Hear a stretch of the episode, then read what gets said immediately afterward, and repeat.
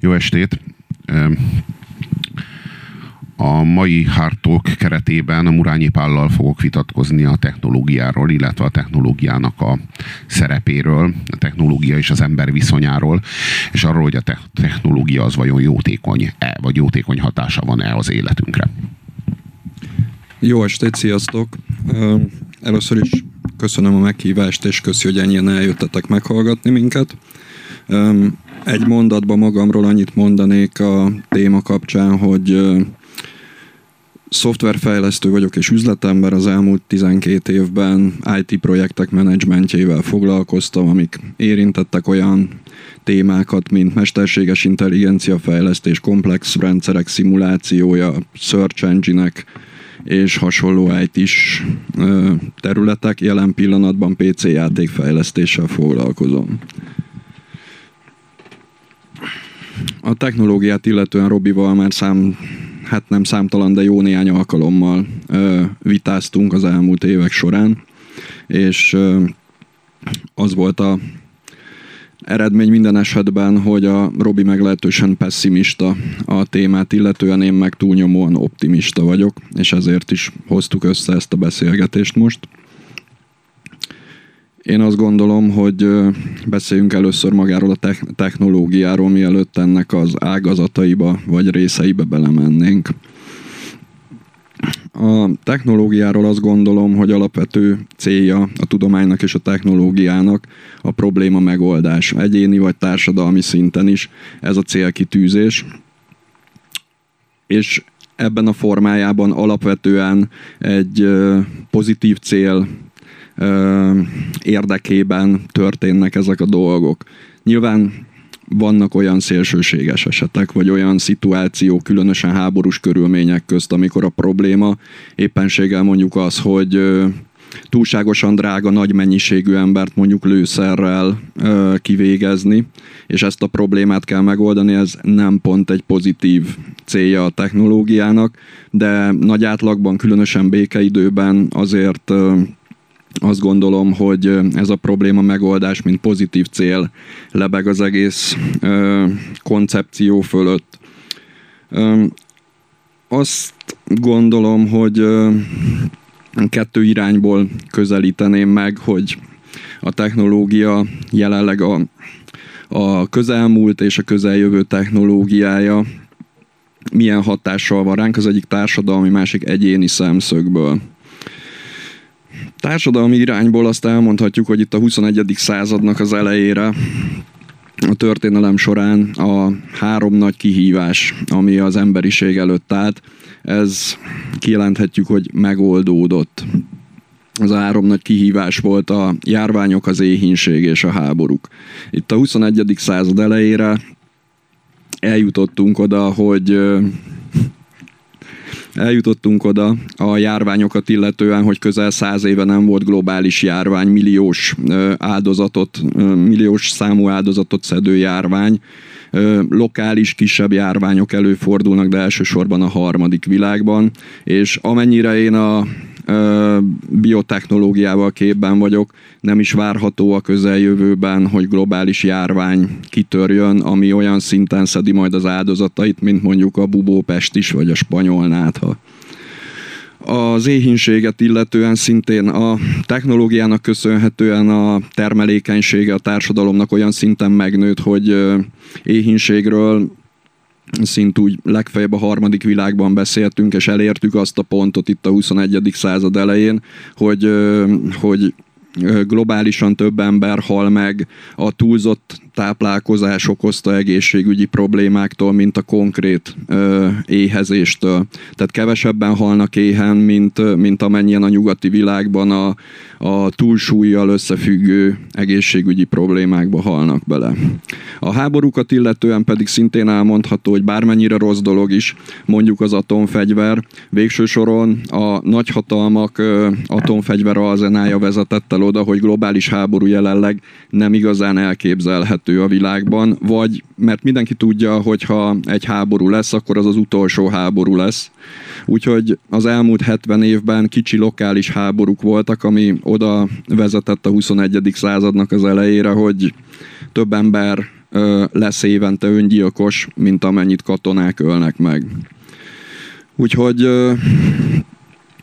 ezekben a gondolatokban teljesen egyetértek Harari professzorral, akitől ezeket ide idéztem, hogy ezek, ezek a problémák megoldottnak tűnnek, azzal együtt, hogy soha nem fognak teljesen eltűnni, viszont a megoldásukért a technológiát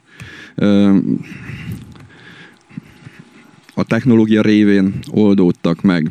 Ami a közeljövőt illeti társadalmi szemszögből, én azt várnám a technológiától, hogy van egy mélyebb háttér folyamat szerintem, ami, ami most is tart, és a következő évtizedekben eszkalálódni fog. Ez pedig az, hogy a technológiai fejlődés következtében a társadalmi egyenlőtlenségek csökkennek és akár gazdasági, akár intellektuális tekintetben úgy gondolom, hogy csökkennek ezek a különbségek. Annak ellenére, hogy én is olvasom rendszeresen a hírekben, hogy a gazdagok a 21. században egyre gazdagabbak, és soha nem volt a számokban ekkora különbség. Igen, a számokban, a bankszámlán levő számainkban soha nem volt ekkora különbség a szegények meg a gazdagok között, viszont ezzel párhuzamosan van egy másik folyamat is, a technológiának köszönhetően egyre kevesebb magának a pénznek az értéke. Egyre kisebb a valós különbség a között, hogy havonta 2000 dollár bevételem van, vagy 2 millió dollár bevételem van. Egyre kisebb az élet életemben a különbség a kettő között. Míg száz évvel ezelőtt a szegény ember, vagy mondjuk a széles társadalmi rétegek jellemzően a Maslow piramis alsó egy-két fokán élték le az életüket, azokért a célokért küzdöttek, most már inkább az mondható el, hogy fölfele tolódott ez az egész, és mindegy, hogy középosztálybeli vagy, vagy gazdag, jó, szegény emberek szintén még mindig vannak, de, de egyre följebb tolódik a Maslow piramison az, hogy ki mire költi el a pénzét és az erőforrásait. Úgyhogy azt gondolom, hogy gazdasági értelemben szűkül a különbség a szegények és a gazdagok között, és én azt gondolom, hogy valamikor a század második felére, vagy a jövő századra maga a pénz, mint koncepció, a termelékenység fokozatos exponenciális növekedése miatt gyakorlatilag egy ilyen virtuális jelenség lesz, aminek semmilyen gyakorlati jelentősége nem lesz a státuszszimbólum jellegén kívül egyéni szemszögből megközelítve a technológiát, én azt ö, hoznám elő, hogy úgy gondolom, hogy az emberiség kezdetétől kezdve az embereknek célja volt az, hogy a biológiai örökségünktől elszakadjunk, meghaladjuk ezt a dolgot. És most a 21. században látszódik felsejleni az a lehetőség, hogy ezt előbb-utóbb elérjük, és egy, ebbe a úgynevezett poszthumán létezésbe előbb-utóbb eljusson az emberiség. A poszthumán létezésig, tehát addig a létezésig, ahol teljesen magunk mögött hagytuk a biológiai örökségünket az ezzel járó negatívumokkal együtt, mint például a halál. Az odáig vezető folyamatot transhumanizmusnak nevezzük, és ez a folyamat elkezdődött Kérdés, hogy ki honnan számolja. Én személy szerint azt gondolnám, hogy az okostelefonok azok az első nagyon széles nagyon nagy mennyiségben elterjedt kiegészítői az embernek, ami mindig nálunk van, és olyan képességekkel ruház föl minket, amik akár csak 30 évvel ezelőtt is varázslatosak voltak. Elég csak arra gondolni, hogy a 80-as vagy a 90-es évek, vagy akár a 20. század második felének bármely műveltségi vetélkedőjét biztosan megnyerem egy internetes okostelefonnal a kezemben. Úgyhogy én azt gondolom, a transhumanizmus elkezdődött. Biotechnológiai értelemben is most lesz még gondolom időnk, hogy erről beszélgessünk. Minden esetre én ezt egy pozitív folyamatnak tartom, ez már lehet egy vitásabb vagy kérdőjelesebb dolog. Én azt gondolom, hogy a, a posztumán létezés irányába való haladás az mindenképp egy pozitív dolog.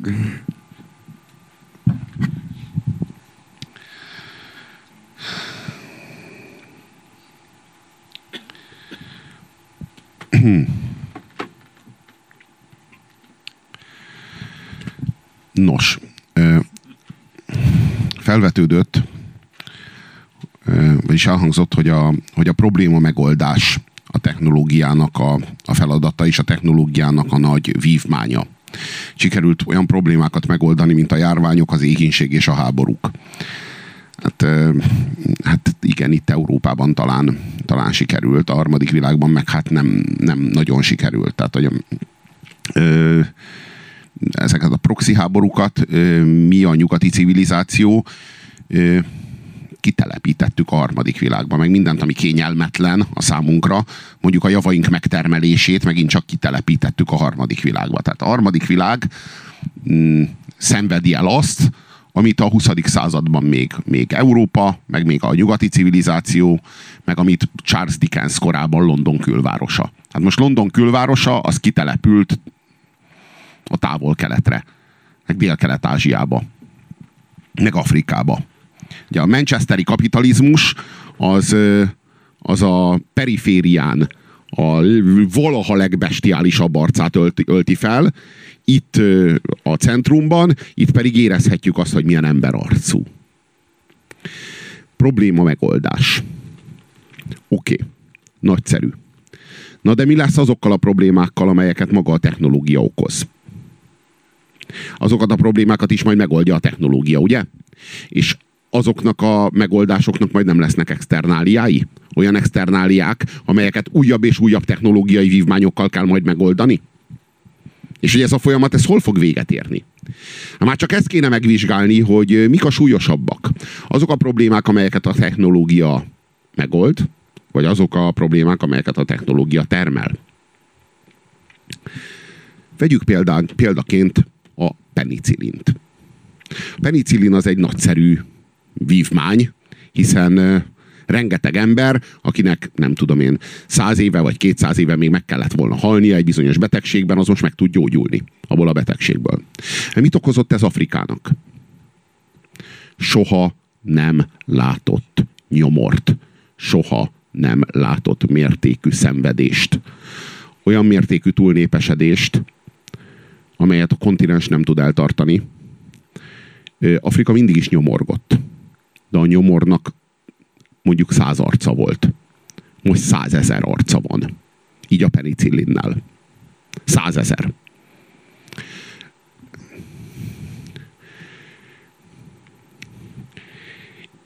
Biztos, hogy élhetőbb hely lett Afrika a penicillintől? Biztosak vagyunk ebben? ez a poszthumán létezés, ez tényleg annyira jó lesz? Amikor összeszervülünk a technológiával? Ez tényleg annyira... Tehát miért is, miért is kell nekünk megszabadulnunk a biológiai kötöttségünktől? Ki diktálja ezt? A technológia diktálja? Vagy mi? Mi akarunk, mi emberek akarunk megszabadulni a biológiai kötöttségünktől? Vagy a technológia akarja, hogy mi megszabaduljunk a biológiai kötöttségünktől. Kit szolgál ez? Ez a folyamat. Minket szolgál? Mert nekünk a biológiai kötöttségünk olyan rossz. Utálunk enni? Utálunk kúrni? Vagy utálunk utálunk nem tudom én wellnessezni? Vagy vagy miért? Tehát miért kéne nekünk megszabadulnunk a biológiai kötöttségünktől? Mert, mert az együtt jár a betegségekkel, meg a halállal? És hogy ez a, ezeket a betegségeket, meg, ezeket, meg mondjuk a halált, azt meg kéne úsznunk? És a technológia majd segít nekünk megúszni a halált? Mert itt ez is elhangzott. Hogy majd megúszhatjuk a halált. Tényleg nem lesz majd halál? Hát én úgy tudtam, hogy az világtörvény, hogy ami van, az majd nem lesz. És ez mindenre igaz. Még a napra is. Hogy a nap, a mi napunk egyszer majd nem lesz. Vörös óriás lesz, aztán kék törpe, aztán, aztán minden napnak megvan a maga végzete, nagyon kevésből fekete lesz, a legtöbbje az meg, hát a saját ciklusának a végén, hát elhal elégeti a saját üzemanyagát, és összezuhan. Hát, és majd a, majd a technológiával összeszervült ember, az majd megúszza azt, amit a nap, az nem. Vagy amit minden, ami létezik, az nem. Tudjuk jól, hogy a létezés az nem született és nem múlik el. Az örökké lesz. De bármi is, ami azon belül létezik, az meg fog halni. Az el fog tűnni, az meg fog semmisülni. Tényleg az ember azt gondolja, hogy a nyomorult mobiltelefonjával összeszervül, meg egyéb ö, szoftverekkel, meg hardverekkel összeszervül, és akkor majd megúszhatja a halált. Tényleg meg kell úsznunk? Tényleg ez az útja az emberiségnek? Megszabadulni a biológiától? Elhangzott az imént ez, az, a, az az érv, hogy egy olyan okos telefonnal, amin internet van, a múltban, mondjuk nem tudom én, 30 éve vagy 40 éve megnyerhettél volna egy vetélkedőt, vagy bármilyen vetélkedőt. Na de 30 éve még nem volt internet. Vagy 40 éve. Tehát, tehát akkor mondjuk a jövőből szívnád le az internetet, és így megnyerhetnéd a vetélkedőt. Oké. Okay. tényleg, tényleg erről szól a, erről szól a, a létezésünk, és ez ad, ez ad a létezésünknek magasabb rangot, vagy magasabb nívót, hogy többet tudunk, több információhoz tudunk ö, hozzáférni adott idő alatt. Biztos, hogy ettől magasabb rendű a létezésünk, és akkor inkább máshogy teszem fel a kérdést. Biztos, hogy ettől boldogabbak, elégedettebbek, jobb minőségű életet élőek tudunk lenni. Ö, két gomnyomásnyira vagyok minden kérdésre megadható választól. Ettől, nem tudom én, 30-40 éve még hát azért elég messze voltam. El kellett mennem egy könyvtárba, ott ki kellett kutatnom azt a könyvet, amiben benne van, a könyvből ki kellett kutatnom azt az információt, ahol benne van. Vagy meg kellett kérdeznem valakit, aki tudja, aki talán nem tudja, és meg kell kérdeznie valakit, aki aztán majd tudja, aztán azt meg kell mondania nekem. Tehát távolabb voltam attól az információtól. Most meg annyira közel vagyok, hogy tényleg két gombnyomás, és már tudom is. Boldogabb lett ettől az életem? Jobb minőségű lett ettől az életem? Okosabb lettem ettől? Bölcsebb? Én erről egyáltalán nem vagyok meggyőződve. Inkább azt látom, hogy, hogy türelmetlenebb lettem tőle. Inkább azt látom, hogy, hogy mintha frusztráltabb lettem volna tőle. És inkább azt látom, hogy, hogy ennek a nyomán, hogy minden információt két gomnyomásnyi fáradtsággal megszerezhetek, valójában valójában nem tudom elrendezni a fontosat a kevésbé fontostól. Valójában minden egyaránt fontos, és minden egyaránt lényegtelen lett. Valahogy elérvénytelenült az egész létezésem.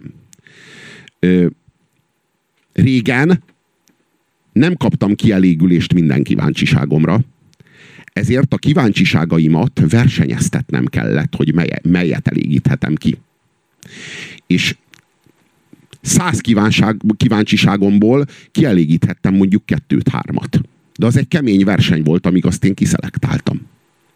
Ma a százból mind a százat kielégíthetem. Vajon az a kettő-három elnyeri a régi helyét? Bennem. Az a két-három információ, amire tényleg, amire valóban kíváncsi voltam. Elnyeri a kellő helyét bennem? A fejemben? A, a lényemben? A világomban? Vagy egyszerűen besorolódik az összes többi közé. Az összes többi érvénytelen vagy lényegtelen információ közé. Sakira második nagy lemeze hányban is jelent meg? Tehát én azt gondolom, hogy, hogy nem lettünk, valahogy nem lettünk boldogabbak, nem lettünk egészségesebbek, nem lettünk kiegyensúlyozottabbak nem lett jobb az életünk minősége attól, hogy, hogy minden információ karnyújtásnyira került tőlünk. Hanem, hanem valahogy infor, az információ éjségünk, az információ iránti iránti bélpoklosságunk és viszketegségünk elviselhetetlen mértékűre ö, növekedett. És és folyamatosan információhoz kell, kell és akarunk jutni, amely információt megkapunk, és amely információból aztán nem válik belőlünk több, Mert igazán nem is érdekelt minket. Mert igazán nem is számított. Valójában az információ akarta, hogy megtudjuk. És nem mi akartuk igazán megtudni az információt. Azt hiszem, hogy egy csapdába került az emberiség. Azt hiszem, hogy ez a folyamat, ez már nem az emberiség javára szolgál. Már nem vagyok meggyőződve arról, hogy a technológia van az emberért. Nem lehet, hogy ez a viszony már megfordult? Nem lehet, hogy már a növekedés szelleme az, ami uralkodik? És nem az ember nagyobb jóléte vagy boldogsága teljesül? Nem lehet, hogy ami eszköz volt, az cél lett, és ami cél volt, az lett az eszköz. Hogy az ember lett az eszköz, és a technológia lett a cél. Hogy a technológia akar növekedni, és az embert használja erre a növekedésre. Nem lehet, hogy abból a száz kíváncsiságból 98 vagy 99 nem is a tiéd, hanem a technológiáé, hanem a technológia akarja, hogy őt felderítsék. És nem lehet, hogy most, hogy az információ ellep minket, már lehetőségünk sincs arra, hogy kiválasszuk azt az egy vagy két információt, amire tényleg nekünk van szükségünk. Ez a nagyon súlyos baj, hogy el lett adva nekünk a technológia, mint az utolsó megváltástan. Mint ami majd megszabadít minket a haláltól. Ugye? Meg a szenvedéstől. Meg a betegségtől. Járványoktól, Mindentől, ami, ami, ami az életünket megkeseríti. Az technológia nem kevesebbet ígér, mint Krisztus. Nem kevesebbet, mint a bolsevizmus, vagy a nemzeti szocializmus. Vagy bármelyik, bármelyik totalitárius ideológia. A megváltást. A megváltást a szenvedéstől, a megváltást a, a jövőtől való félelemtől. És ugye hogyan? Hogy a, hogy a biológiai lényünket, hogy a biológiához kapcsolódó lényünket azt felváltja elektromechanikával. A gép az nem szenved, nem tud szenvedni, csak csikorogni tud. De vajon nem leszünk kevesebbek attól, ha ezt a szenvedést elveszítjük? Fentartva a szkepszisemet, hogy tart-e ott a technológia, hogy összeszervüljön az emberrel lévén az egyik az organikus, a másik az meg elektronikus, mechanikus. Hát, de, de, de, ha, de ha ez lehetséges lesz egy nap, nekem meggyőződésem, hogy nem ebben a civilizációban fog eljönni ez a nap, hanem majd a következőben, vagy az azt követőben, hogy nem tartunk ott, ahol ez az optimizmus sejteti, de, de ez, ez futurológia, mindenkinek megvan a joga a maga, maga jövőképéhez. Minden esetre, amikor majd eljön ez a nap, hogy összeszervül az ember a technológiával, nem felmérhetetlen, felbecsülhetetlen az, amit, amit kockára tesz, és amit majd elveszít. Azzal a szenvedéssel, hogy majd nem fog szenvedni. Ha elkerülhető lenne a halál, ahogy a meggyőződésem szerint ez a nap viszont soha nem fog eljönni.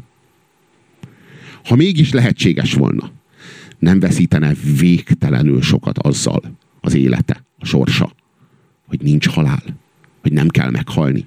Nem inflálódna el végtelenül a lénye, a, az életének az értéke. Hogy, hogy, hogy nincs lejárata. Én azt gondolom, hogy az, a, az embernek az élete ad élményt, és a halála ad érvényt a halál relációjában válik érvényessé az életed, és kap érvényt a, a létezésed. Ha ezt a halált ezt, ezt felszámolnánk, vagy akár csak kitolnánk a mi, minél bizonytalanabb jövőbe, az ember élete nem érvénytelenülne rohamosan. És talán nem ezt éljük most is. Az egyre kényelmesebbé, egyre biztonságosabbá, egyre élményszerűbbé váló életünkben. Hogy az életünk érvénye valahol elszivárog.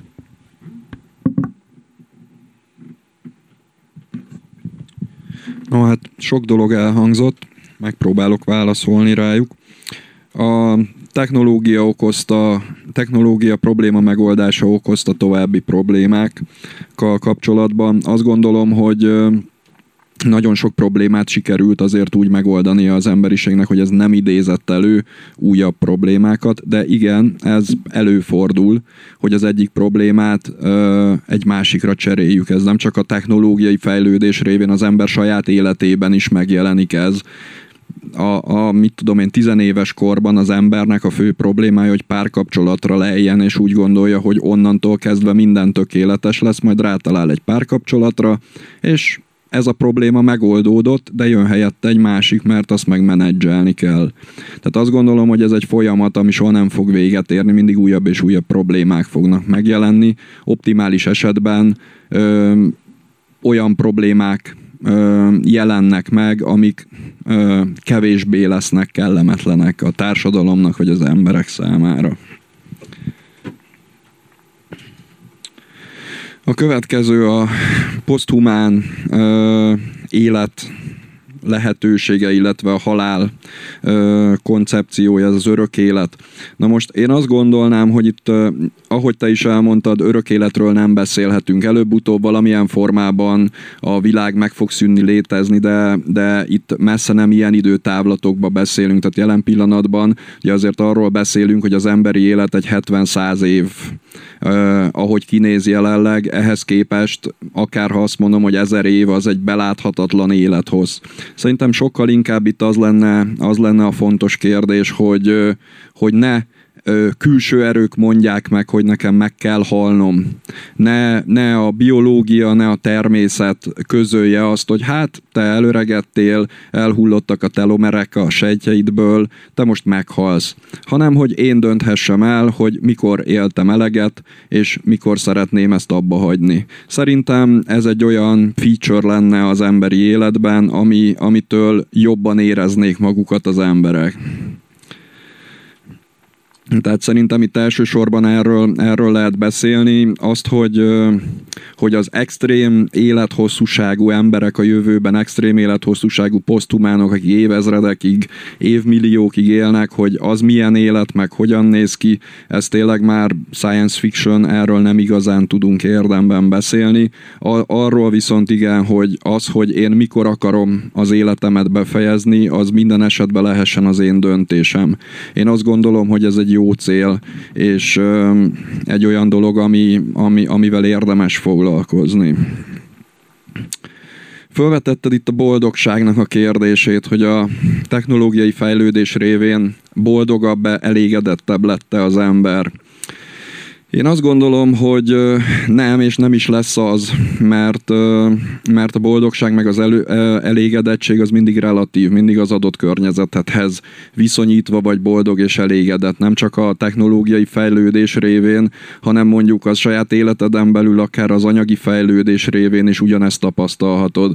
Hogyha most keresel, nem tudom, havi 500 ezer forintot, de 10 év múlva keresel havi 5 milliót, és az összes ismerősöd is annyit keres, akkor ettől nem, nem fogod szignifikánsan jobban érezni magad, mint ahogy mondjuk a lottó nyertesek is egy-két év alatt hozzászoknak az új vagyonukhoz. A technológiával is ugyanaz a helyzet, valószínűleg egy mostani ember attól, hogy, hogy van egy okos telefonja, meg laptopja, meg elektromos autóval mászkálhat, meg repülővel beutazhatja a világot, nem szignifikánsan boldogabb, mint egy középkori jobbágy, aki, aki tíz évente egyszer fölment Budára.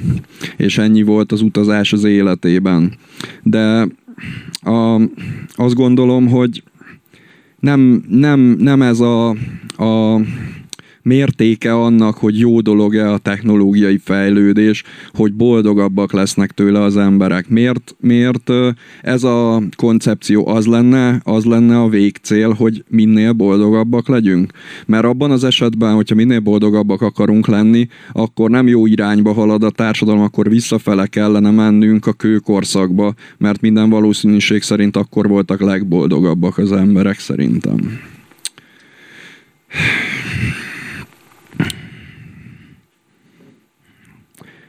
még egy dolgot szeretnék kérni, többször említetted itt az okfejtésedben az érvény, érvényes kifejezést, ezt egy kicsit tudnád boncolgatni, mert nehéz vele vitáznom, nem pontosan tudom, hogy mit értesz ez alatt a kifejezés alatt, hogy érvényes valami.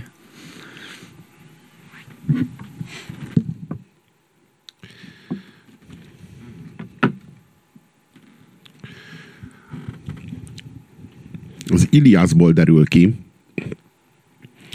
hogy a, az istenek azok valójában hallatlanul irigyelik az embereket. Mert az emberek halandóak, de az istenek halhatatlanok. Ezért az ember életének van érvénye. Az ember életének van súlya. Az ember életének van drámája. Minden pillanatnak. Minden pillanat. Minden pillanattal közelebb kerülünk a halálhoz.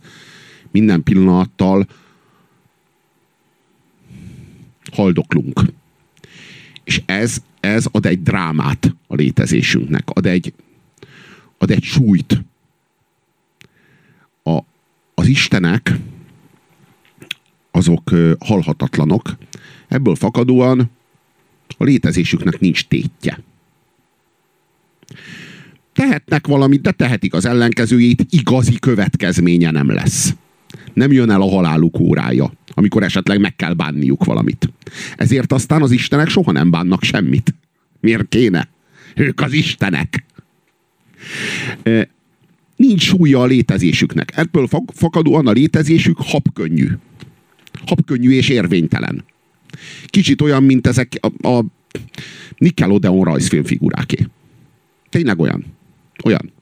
Persze csodálatosak, mert arhetipikusak.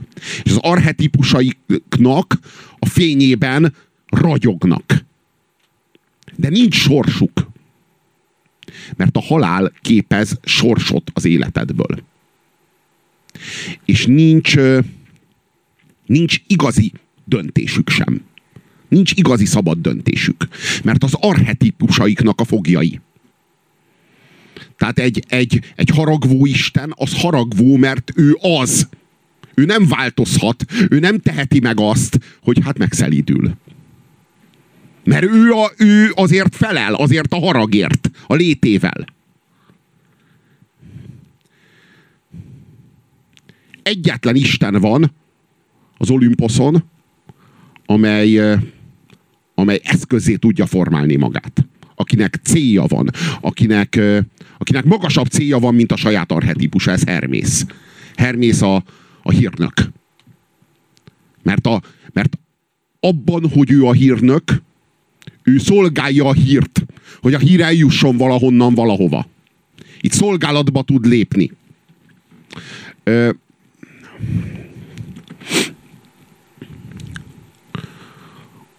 az ember életének a halálad érvényt, mert a halálod óráján a, az üresség, vagy az ítélet, most ki hogy hívja, az megvallat. És, és azelőtt nem fognak működni a, a hazugságaid. Meg a, meg a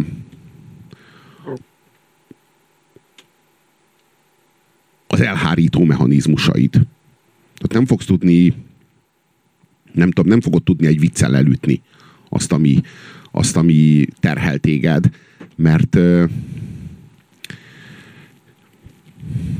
mert a körmödre ég a házi feladat, hogy úgy mondjam. Hát most, ha ezt a halált, ezt elhalasztjuk mondjuk, mondjuk ezer évvel, ahogy fogalmaztál. Tehát az ember életét meg tízszere, ember élethosszát meg tízszerezzük most mondjuk él száz évet, mondjuk ez Balint gazdán kívül szinte senkire nem igaz, de mondjuk él száz évet, ezt tízszerezzük meg. Biztos, hogy ez tízszer annyi élet lesz? Biztos ez? Nem lehet, hogy éppen eltizedeljük az emberi életet? Nem lehet? Biztos, hogy tízszer annyit fog élni? Nem lehet, hogy az az élet, az a tízszer olyan hosszú élet, annak minden perce tized annyit ér majd. Mert a, mert a, a lét ilyen mértékben, ilyen, ilyen, ilyen drasztikus mértékben elérvénytelenül? És egyébként azt, azt mondtad, így fogalmaztál, hogy, hogy mindenki eldöntheti, hogy mikor hal meg. És hogy ettől boldogabb lesz az ember. Vagy hát, vagy hát jobb minőségű lesz az ember élete. Ez vajon egyértelmű? Mindenkit belehajtasz egy öngyilkosság kényszerbe. óhatatlanul az lesz az életednek, a sorsodnak a vége, hogy te megöld magad. Mert minden más halálfaktort kiiktattál. Biztos, hogy jobb lesz ez? Biztos, hogy jó lesz ez? A másik kérdés. Az emberi psziché, amit az evolúció arra kondicionált, hogy hát mit tudom én, 70-80 90 évet mondjuk éljen. Ez biztos, hogy elbír ezer évet? Rárakod ezt a, ezt a szoftvert egy ezer éves trekre. Biztos, hogy ezt elbírja? Hát, én, én egyáltalán vagyok erről meggyőződve. És simán el tudom képzelni, hogy a 250-300 évnél egyszerűen szétzuhan. Szétzuhan. Biztos, hogy le kell vetnünk magunkról a biológiai kötöttséget? Biztos, hogy, a, hogy mi akarunk ezer évig élni? Nem lehet, hogy a technológia akar.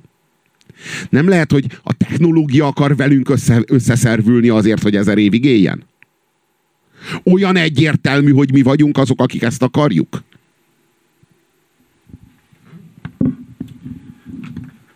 No. Um,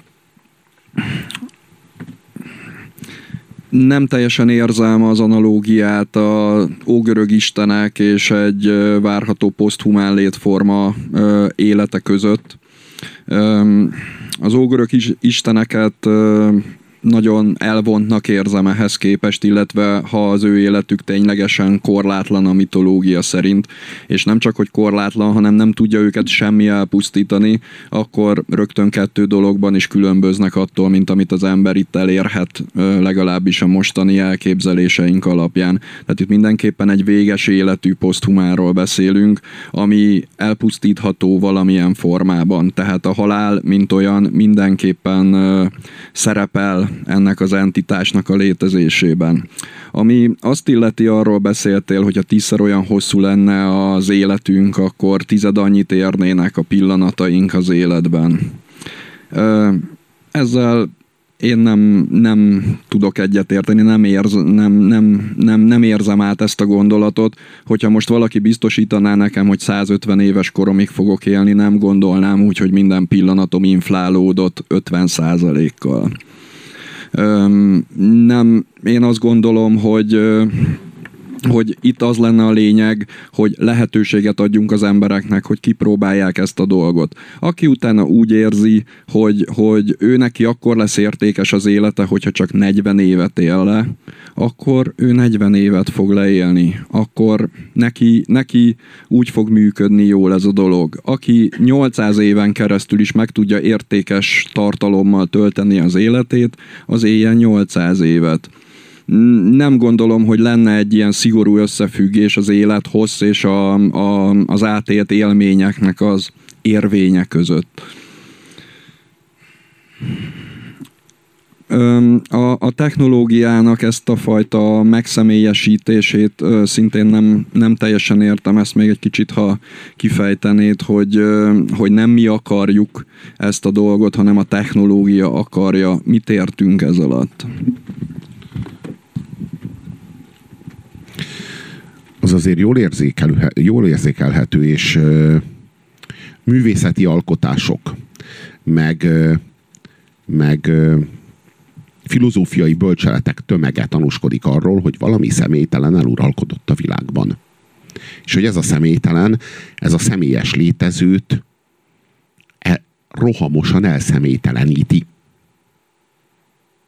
Ez, ez, ez jól érződik. Egy mechanizmus, valami, ami aztán testet ölt. Ez ölt testet a technológiában. A technológia nem önmagában van. A technológia az ennek a személytelennek, ennek az organizáltságnak, ennek, a, ennek az alászállása az anyagba. A testévállása.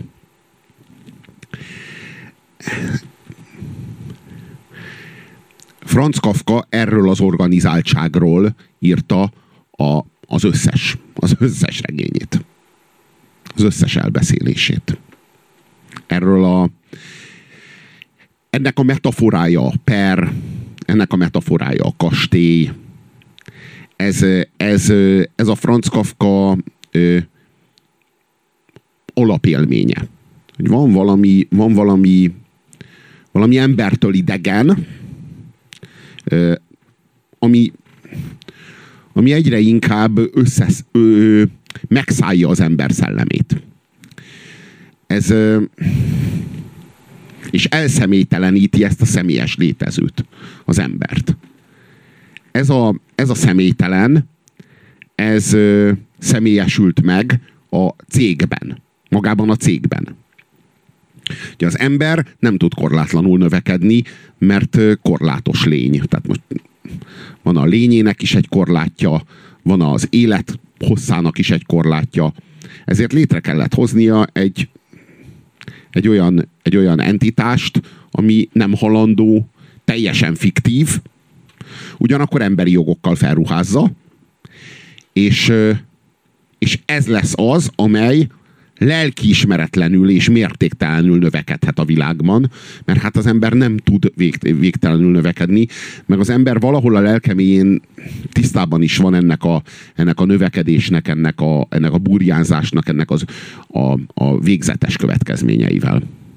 Hogy ez valójában egy, egy, egy öngyilkosság. Ezért maga helyére állította a céget felruházta emberi jogokkal, és most ez a cég gyakorlatilag már az ember helyett növekszik, és az ember helyett érvényesül, és már a bolygó nem az embernek szolgál jövőül, hanem ennek a cégnek, ennek a fiktív létezőnek. Tehát a fiktív előre lép, és elfoglalja a létezőnek a helyét, vagyis az élőnek a helyét, a valós húsvér létezőnek a helyét, a létező, a valóságos létező pedig hátralép és szolgálja ezt a, ezt a személytelent, ezt a személy, személytelen organizáltságot. Mi a különbség az organizmus és az organizáció között? Itt van egy alapvető különbség. Az egyik szerves, a másik szervezet.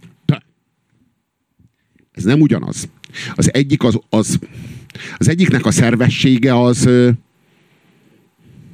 az biológiai alapú. És a természetből fakadó. A másik, az tulajdonképpen a valami, valami fajta másolata ennek. Mondjuk, mint a mi csontvázunknak a, a T-800-asnak a fémváza. A Terminátor fémváza. Tehát valami, valami hasonló, annak a mintájára jött létre, de nem organikus, hanem organizált. Valahogy úgy viszonyul a, az emberi szervezethez, ahogyan a szövethez a rák. A rák szövetének is van egy saját emlékezete arra, hogy hogy milyen a szövet, és hogy milyen a, milyen a szervezet, és hogy hogyan kell kinézni egy szervezetnek.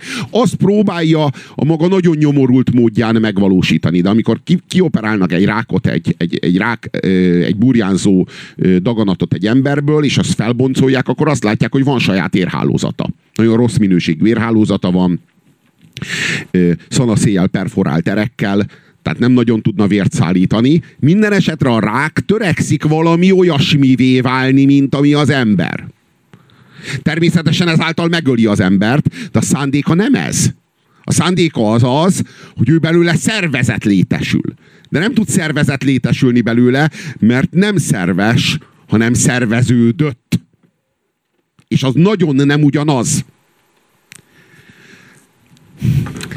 A probléma az, hogy ez a, ez a növekedésre ítélt szervezettség, vagy szerveződés, ez lépett az ember helyére, és ennek épül a bolygó, vagy hát ennek pusztul, ha úgy tetszik.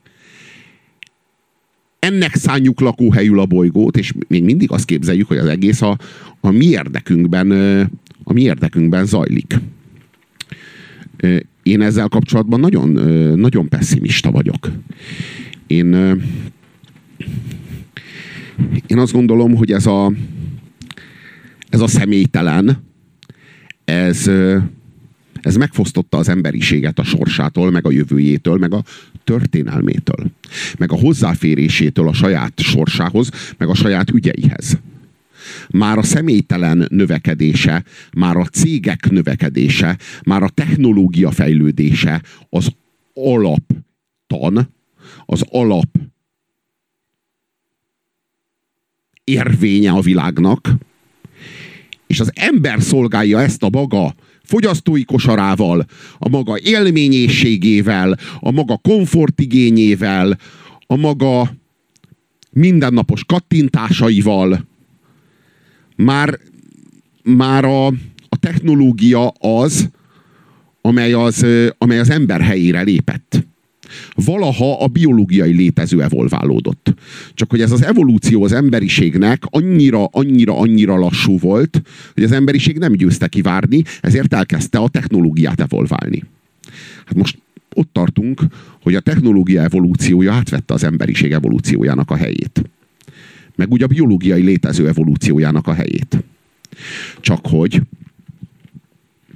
a technológia evolúciója már egyáltalán nem egyértelmű, hogy az embert szolgálja.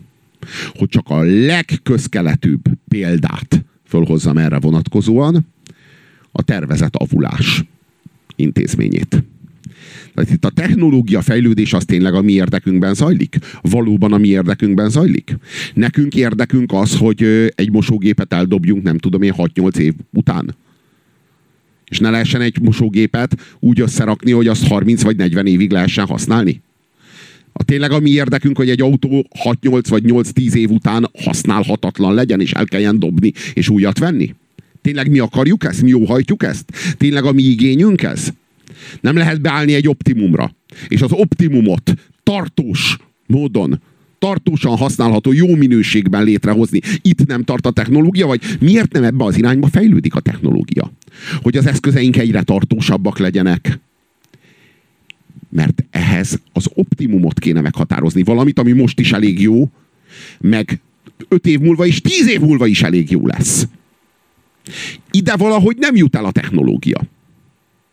Mert, mert a lénye, mert a létezése, mert a működése, és mert a funkciója alapvetően idegen az optimumtól. Tagadja az optimum puszta létezését is. Maximumra van kalibrálva. A maximumot ostromolja. És a maximum fogalma az meg két-három évente változik minden üzletágban. Tehát le kell cserélni két-három évente. A probléma csak az, mert lehet ez valakinek az igénye, lehet ez egy fogyasztói igény, hogy a maximumot, a legjobbat akarom minden pillanatban. De tudjuk, hogy kell, hogy létezzen az az igény is, hogy én meg az optimumot akarom most is, meg öt év múlva és tíz év múlva is. De ezt az igényt, ezt a fogyasztói igényt valahogy egyetlen egy termék, egyetlen egy technológia és egyetlen egy cég sem elégíti ki. Ők gyártják az, a mi igényeinket. Tehát nem, nem kiszolgálják az igényeinket, hanem gyártják, létrehozzák, diktálják, és pedig az intézményes marketing eszközeivel gyártják le a mi igényeinket. És pontosan ez a marketing teszi lehetővé a tervezett avulást. Nem kell a termékeknek, meg a szolgáltatásoknak az árukkal, vagy a minőségükkel versenyezniük. Lehetnek bennük lejáró alkatrészek. Hiszen úgysem a termékek és szolgáltatások minősége realizálja a, az értékesítést, hanem a marketing hazugságok. Tehát nem kell a termékeknek meg a szolgáltatásoknak versenyezniük, hiszen a reklámok versenyeznek helyettük. Na most, amikor a reklámokkal gyakorlatilag fogyasztói igényeket ültetnek el a pszichénkben, olyan egyértelmű, hogy ezek az újabb és újabb forradalmi termékek, A forgó WC illatosító technológiája, vagy WC fertőtlenítő technológiája az a mi érdekeinket szolgálja? Ha mi érdekeinket, ha valóban a mi érdekeinket szolgálná, tényleg szükség lenne a reklámokra? Hogy ezeket eladják nekünk? Ha tényleg szükségünk lenne ezekre a termékekre, és most akkor nézzünk körül magunk körül. Ezek közül a tárgyak közül, amik körülvesznek minket, hányra van valóban szükségünk? Valóban. Hát hány olyan van ezek közül a tárgyak közül, amelyek körülvesznek minket eszközök, vagy szolgáltatások közül, amelyeket igénybe veszünk, vagy kattintások közül, amelyeket elvégzünk, amelyekre nekünk van szükségünk, és nem egy reklám által, vagy nem egy, egy trend által, vagy divat által diktálták és hozták létre azokat, ami számunkra, hogy, ami, hogy, hogy nekünk azok vonzóak legyenek, és hogy aztán összetévesztve a magunk igényeivel azokat hajszoljuk. Nagyon röviden tényleg jobb minőségű lett az életünk attól, hogy az autónkba beépítenek egy olyan alkatrészt, amely garantáltan és biztosan a megfelelő hónapban, amikor, amikorra beállították, az autómat meghibásítja hogy aztán azt el kelljen vinnem a szervizbe, ahol azt egyszerűen csak rákötik egy diagnosztikai szoftverre, és két gombot megnyomnak, és az autómmal újra lehet közlekedni, mert az autóm valójában nem elromlott. Az autóm valójában, valójában jelezte nekem, hogy id- ideje fizetnem a szerviznek. Ideje szervizdíjat fizetnem. Tehát, és ez egy technológia, ez egy forradalmi technológia. Régen ilyen nem volt, Tényleg a mi igényeinket szolgálja ez? Tényleg jobb minőségű lett az életünk? Hogy át lettünk baszva? Át lettünk baszva azzal, hogy két millióval vagy három millióval olcsóbb egy autó. Ami árat aztán a következő két-három évben beviszem a szervizbe és odaadom és kifizetem? Tényleg jobb, mert ez egy technológia, ezt egy technológia tette lehetővé. Nekünk tette lehetővé? Vagy a szervetlen, személytelen organizáltságnak tette lehetővé, amit ebben az esetben éppen úgy hívunk, hogy BMW.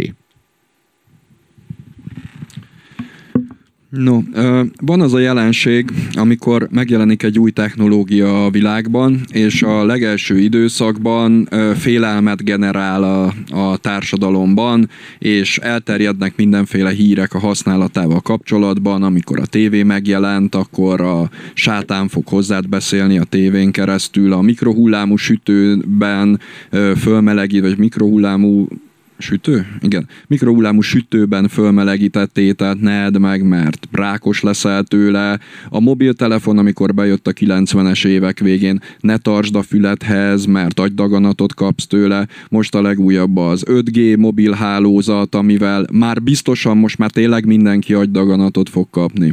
Szóval van ez a jelenség, ami kicsit a régen minden jobb volt koncepciójához kapcsolódik. Ha te a fiatal korodat úgy élted át, hogy nem létezett között egy, egy olyan jelentős technológia, ami hirtelen megjelenik és megváltoztatja az életedet, akkor első pillantásra ez egy ellenséges érzületet fog kiváltani belőled.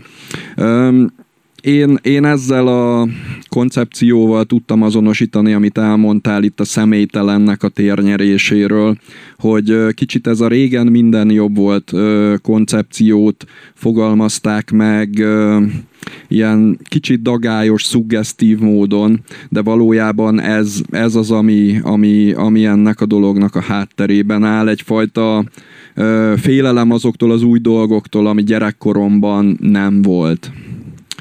Ami a másik témát, a tervezett elavulást illeti, valóban a tervezett elavulás egy technológiai megoldás, de ahogy a legelején mondtam, a, a technológia problémákat old meg. Nem mindig morálisan indokolható problémákat old meg. Ugyanúgy, ahogy a túl drága puskagolyó tervezzünk gázkamrákat koncepció mentén egy rossz problémát oldott meg a technológia, a tervezett elavulás kapcsán is az a helyzet, hogy minden bizonyal azért ez egy nehezen, erkölcsileg nehezen indokolható koncepció. Ez a gazdaság folyamatos fejlődését indokolt föntartani. Ugyanakkor azt azért el lehet mondani a tervezett elavulás mellett, amellett, hogy nem vagyok gazdasági szakértő, és nem értek a témához, hogy azért a szocialista országokban, ahol a végtelenre tervezték a termékeket, és nem tudom, a Lehel hűt, vagy Lehel mosógép,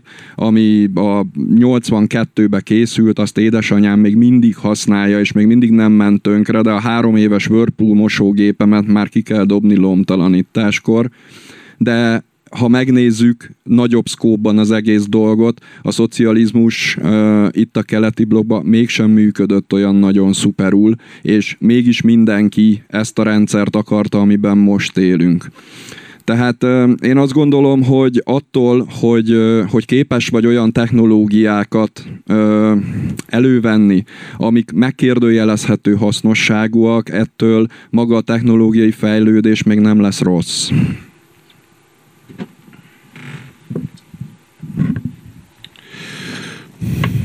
Úgy fogalmaztál, hogy a gazdaság növekedését szolgálja a tervezett avulás. Hát pont erről van szó. Hát pont erről van szó. Gazdaság növekedését. Most azt hol írtuk alá, hogy a gazdaság növekedése az egy ön cél? Azt hol és mikor írtuk alá, hogy a gazdaság növekedése az az emberiségnek a javát szolgálja?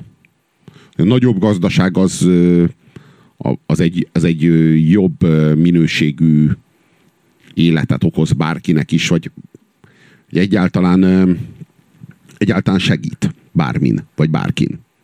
Nagyobb gazdaság, a, a gazdaság növekedése. Ez biztos jó lesz, biztos jól fog elsülni. Egy cégvezetőnek, amelyik széjjel szennyezi a bolygót, mert hát versenyben kell lenni, és a gazdaságnak növekedni kell, megkérdezik, hogy miért csinálod Miért teszed ezt? És azt fogja válaszolni, hogy azért, mert jobb életet akarok a gyerekemnek, mint amilyen a sajátom. De hát bazd meg, a, te, te, se tudod elkölteni soha életedben azt a pénzt, amit megkerestél. Hát ha veszel egy szigetet, veszel hozzá helikopter leszállópályát, és minden nap összetöröd a helikoptert, akkor se tudod elbaszni a pénzedet. A gyerekednek. És mi, mi lesz az eredménye? Hogy a gyerekének, hát nem lesz jobb élete, mint neki, mert nem lesz beszívható levegő, de hát biztos, hogy lesz egy ilyen fasz atombiztos bunker, ahol meg lesz szűrve a levegő. Meg ahova nem, nem, nem hatol be a nukleáris sugárzás. És akkor jobb lesz. Akkor jobb lesz az élet. Jó, hát nem mint az övé, de mint mondjuk a többi gyereké, amelyik majd odakint vért hány, annál jobb lesz. Tehát akkor mégiscsak jobb lesz. Ugye? Tehát azt látjuk, hogy most már megy rá a bolygó erre a, növe, erre a gazdasági növekedésre, amit szolgál többek közt a tervezett avulás. De hát nem kapunk a fejünkhöz. Hát még mindig a hatalmas az optimizmus. Hát ez majd meg, meg fog oldódni, ugye? Tehát itt van a véges rendszer, ez a bolygó, egy zárt rendszer, mi folyamatosan éljük fel a, az erőforrásait, a szemetjét azt így szétszórjuk magunk körül, hogy kontinensnyi szemét szigetek úszanak a, az óceánban. És, és közben haláloptimisták vagyunk, a Marsot akarjuk terraformálni, mint hogyha nem lennének elviselhetetlenebbek a körülmények, mint egy akármennyire leharcolt földön. Ahol légkör sincs. Még a mi légkörünknek az egy százaléka belélegezhetetlen gáz az is. Ahol, ahol a, a hőmérséklet sokkal sokkal alacsonyabb, mint, mint mondjuk a, a föld lakható, lakható és kevéssé lakható részein bárhol.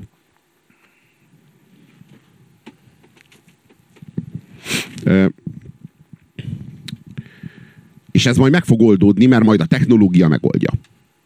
Biztos, hogy ez egy tudományos érv? Biztos, hogy ez egy tudományos nézetrendszer? Én ezt sokkal inkább egy vallásnak látom. Ez az utolsó, utolsó nagy vallás, a technológia vallás. Majd a technológia megoldja. Hogyan? Hát majd a technológia tudja. Hát én tudjam.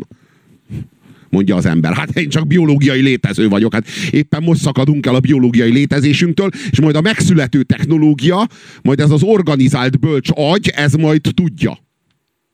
És mi a, mi a, mi a nagy recept? Tehát itt ülünk egy vonaton, a vonat tart a szakadékba. És mi a vonat mögül szedjük fel a, a talpfákat egy elképesztő technológia segítségével, és azzal fűtjük a kazánt és, és, és robog a vonat. És akkor háromféle alapvető nézet van a vonaton. Van az egyik, az az, hogy, hogy hideg, hideg a lazac, bazd meg. Ez, a, ez az álláspont a leggyakoribb. Akkor van az, a, van az az álláspont, hogy hát esetleg meg kéne állítani, vagy le, esetleg talán csak lelassítani a, a, a vonatot, tehát talán nem kéne minden talpfát fölszedni, talán nem kéne annyira hevíteni a kazánt, hogy hadd lassuljon le a vonat, ha talán még elkerüljük a katasztrófát. És hát van az uralkodó nézet, és érdekes módon a, a, a mozdonyban kizárólag ezek ülnek. Kik azt mondják, hogy hevíteni kell a kazánt. Hevíteni! Minél forróbb a kazán, annál nagyobb az esély, hogy megtaláljuk a megoldást. De hogy a faszba? Forróbb kazán kell, és akkor kiderül. Az én szememben ez vallás. Semmi köze a tudományhoz. De semmi. Tehát növekedjünk még jobban, fújjuk a lufit még nagyobbra, duzzasszuk a gazdaságot még tovább, és a, és a probléma, ami maga a technológia, majd megoldja magát. Nem, nem oldja meg. Nem oldja meg. Tehát növesztheted a cégeket, meg növesztheted a technológiát akkorára, amekkorára csak akarod, nem fog eljönni az a pont, hogy a technológia az ö, oxigénné változik. És széndiokszidot von el. Vagy felszámolja a kapitalizmust, a technológia, mert olyan bölcs lesz, és hoz a hely, helyére valamit, aminek még nincs neve, ami fenntartható. De ez a nagy ábránd, hogy ez majd, majd a, a kapitalizmus annyi technológiát fos ki magából, ami technológia a saját kapitalizmusnak ez, a, ez, a, ez az ürüléke, majd megreformálja a technológiát. És a kapi, már mint a kapitalizmust. És ez egy, ez egy dogmás hit. Egy dogmás hit. De valójában arról van szó, hogy itt van egy kurva nagy gép, ami csúcsra jár, és mi nem tudjuk megállítani. De ez, ez, az, ez a diagnózis, amit én adok, hogy itt van egy gép, ami csúcsra jár, és ami a végzetünket fogja okozni, és mi nem tudjuk megállítani, ez szorongató. Kibaszottul szorongató. Ebben nem akarunk hinni. Higgyünk abban, hogy ez a gép, ami csúcsra jár, ez éppen jövőt termel. Nem felszámolja a jövőt, hanem megoldja.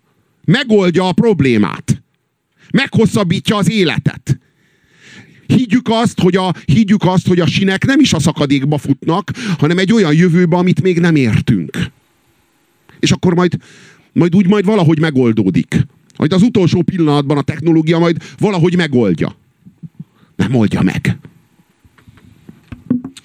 Na, én azt gondolom, hogy ez a vonatos hasonlat, ez nagyon plastikus, de egy nagyon erősen túlzó egyszerűsítése a szituációnak, és ebből kifolyólag nem alkalmas igazán arra, hogy leírja a folyamatot. Ugyanis a, a tudomány és a technológiai ö, fejlődés az nem egy központi hive mind által irányított egy darab egység, a vonatnak a, a, a motorja, amivel ráadásul te itt még magát a gazdaságot és a marketinget is összevontad, hanem milliónyi különböző ember és szervezet egymástól függetlenül dolgozik ezeken a kérdéseken, és attól, hogy nem tudom, a Monsanto az ö, szennyezi a környezetet, attól még egy rakás NGO, tudós és egyéb technológiai innovátor meg startup meg azon dolgozik, hogy, hogy olyan áttöréseket érjen el, amivel a jelenlegi klímaszituáció valamilyen formában kezelhető. Tehát itt egy annyira komplex rendszer van ezzel az egész jelenséggel kapcsolatban, ami nem írható le egy darab mozdonyjal, ami robog a szakadék felé. Én azt gondolom, hogy ha mindenképp a te hasonlatodhoz ba akarunk, vagy ezt az analógiát akarjuk folytatni, akkor igen, valahol a vonat hátuljába ül egy rakás hippi, akik amíg elől fűtik a mozdonyt, addig kitalálják, hogy a szakadék fölé hogy lehet hidat építeni, mire odaér a vonat. Anélkül, hogy ők bármennyire is beleszólnának abba, hogy a vonatnak a motorja az mennyire van felhevülve.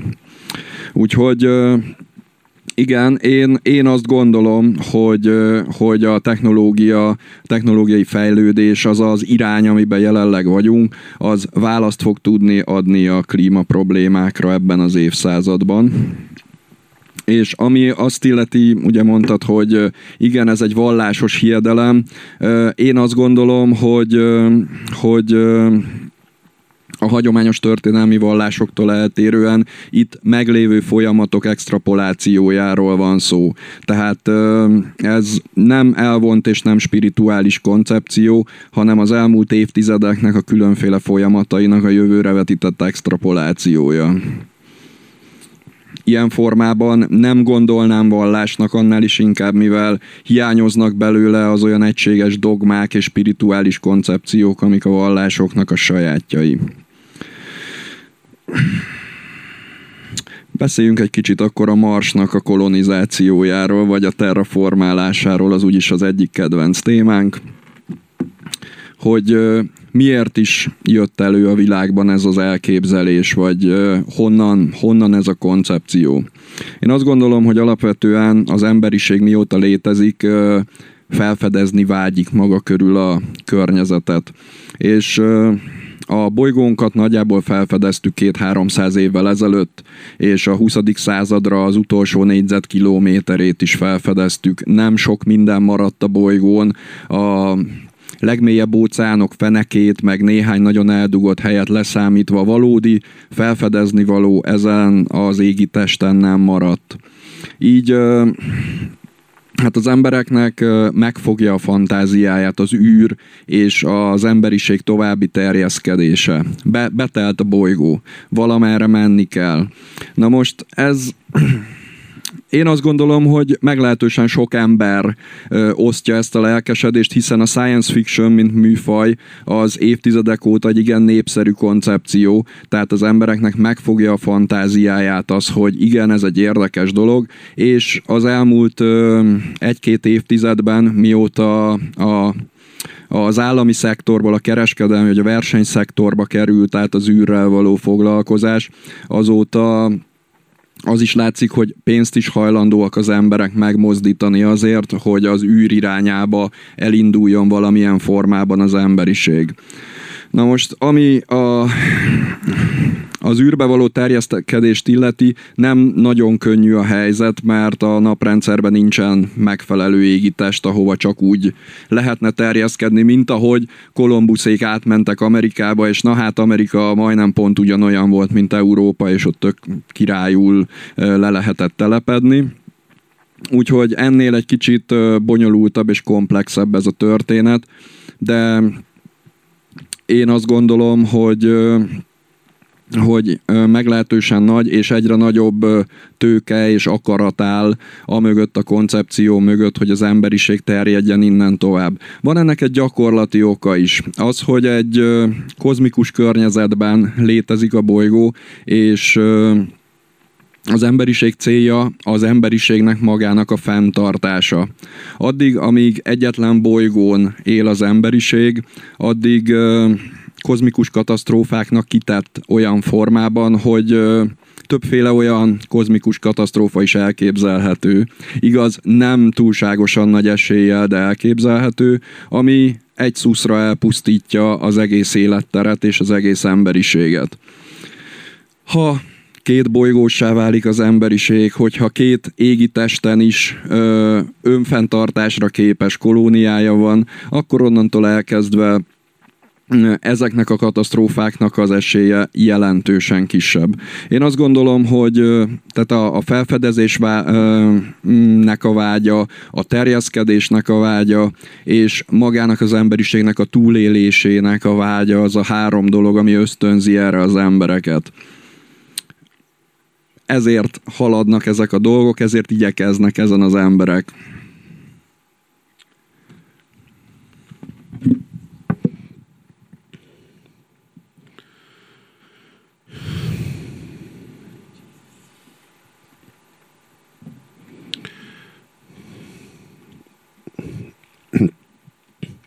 Én megmondom, hogy ez a Mars terraformálása, ez egy ez egy kibaszott gagyi marketing kampány. Az Elon Musknak ez a, ez a promóciós kampánya, amivel a Tesláit akarja eladni, meg a saját étoszát akarja eladni, a saját megváltói eljövetelét promotálja ami aztán értelemszerűen átragad a Tesla autóra, és ami aztán értelemszerűen ö, átragad a tőzsdére, ami hát így alákap, mint a, mint a hullám a szörteszkának, az ő, az ő részvény portfólióinak. Ez kb. erről szól. Ez, ez a ö, semmi keresni valónk a marson. De semmi. De semmi. Ö, úgy fogalmaztál, hogy a, hogy a naprendszerben nincs lakható égitest, ezért hát nehéz a helyzetünk. Szeretném jelezni, hogy van lakható égitest a naprendszerben, ez a Föld. Esetleg nem kéne elbaszni. Ahelyett, hogy el akarjunk menni egy olyan bolygóra, aminek, ismétlem, gyakorlatilag nincs légköre, élhetetlenek a körülmények, és semmi esély nincs arra, hogy terraformáljuk a Marsot. De semmi.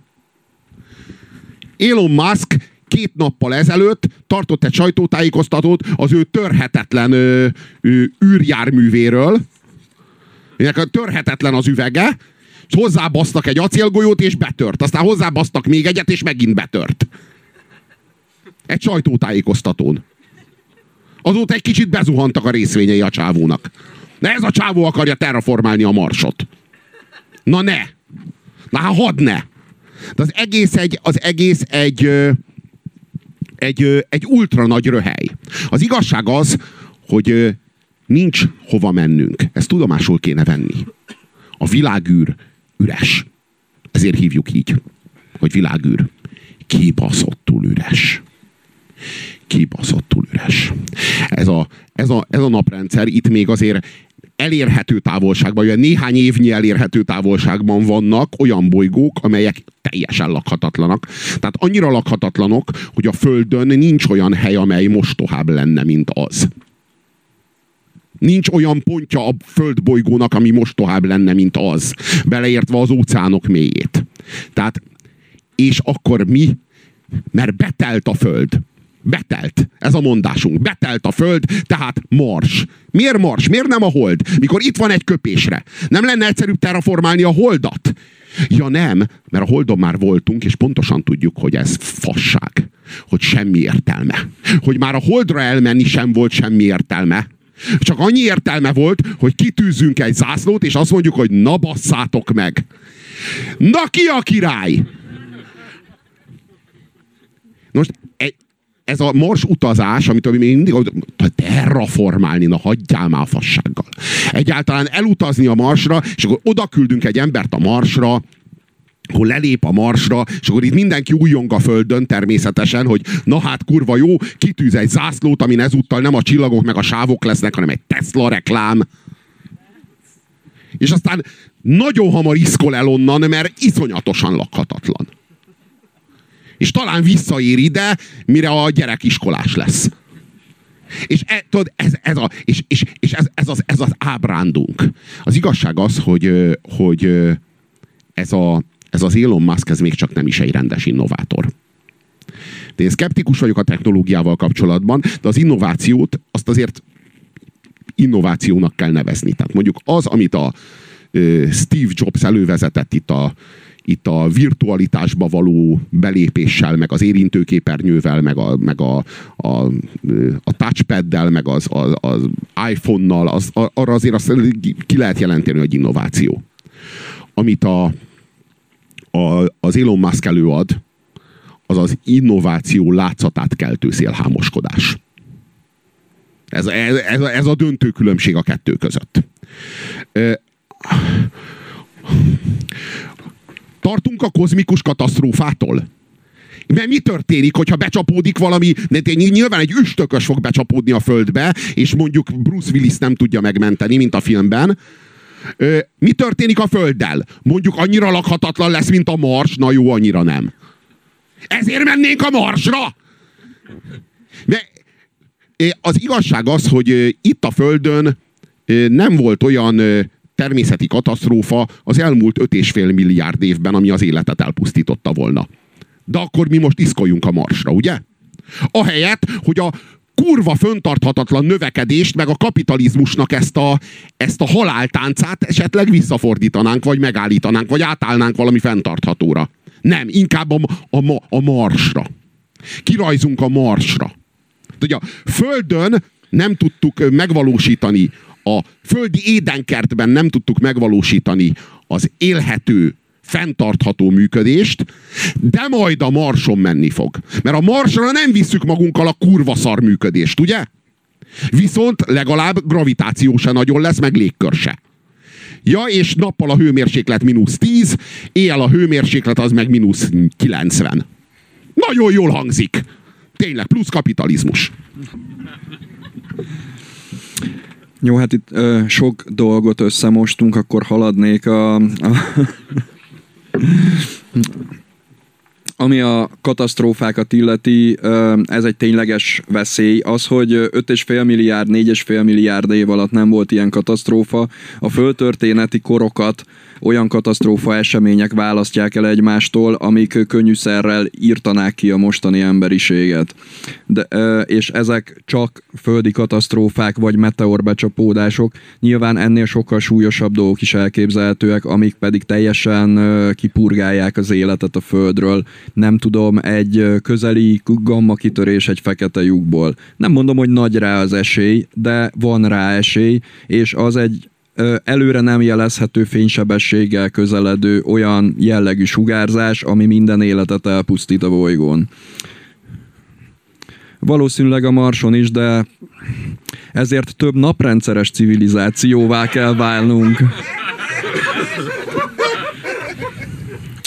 Ami kicsit a gyakorlatibb kérdésekkel, ami Elon Muskot illeti, én, én nem gondolom, hogy ő akkora profétája lenne ennek az egész koncepciónak, mint ahogy beállítod. Szerintem az tudva levő, hogy Elon Musk inkább ezeknek a technológiáknak, amik mögé, vagy amik mellé áll, mint mondjuk a Tesla, mint azelőtt a PayPal, mint mondjuk most a Neuralink, ezek, ezek olyan koncepciók, amiket tehát tudva levőleg nem ő talált ki, ezek több tucat ember által által megalkotott komoly nagytőke háttérrel rendelkező dolgok, amiknek ő egy olyan befogadható reklámarca, ami a mi generációnknak, vagy mondhatni a, a technológia és az innováció iránt érdeklődő embereknek egy befogadható figura. Nem egy, nem egy klasszikus cégvezető, nem egy ilyen Jockey Ewing karakterű ember, hanem egy olyan figura, aki kimegy, kicsit teszetosz a színpadon, kicsit motyog, meg, meg, meg dadog,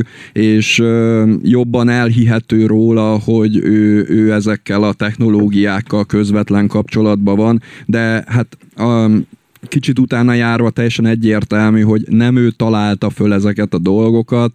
A, a Teslában is egy 12%-os tulajdon része van az Elon Musknak, és akkor szállt bele, akkor fektetett bele tőkét, amikor a koncepció már megvolt.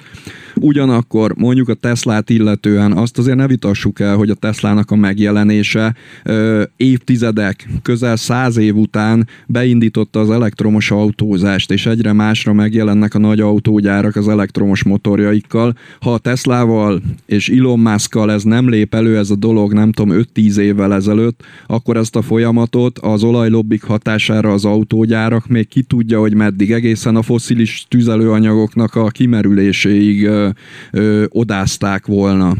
És nem mondjuk azt, hogy az elektromos autó esetleg rossz dolog lenne, szerintem jó dolog az, hogyha olyan járművek fognak mászkálni az utcákon, amik nem büdösek, nem koszolnak, Tisztább zöld Budapestet csinálnak.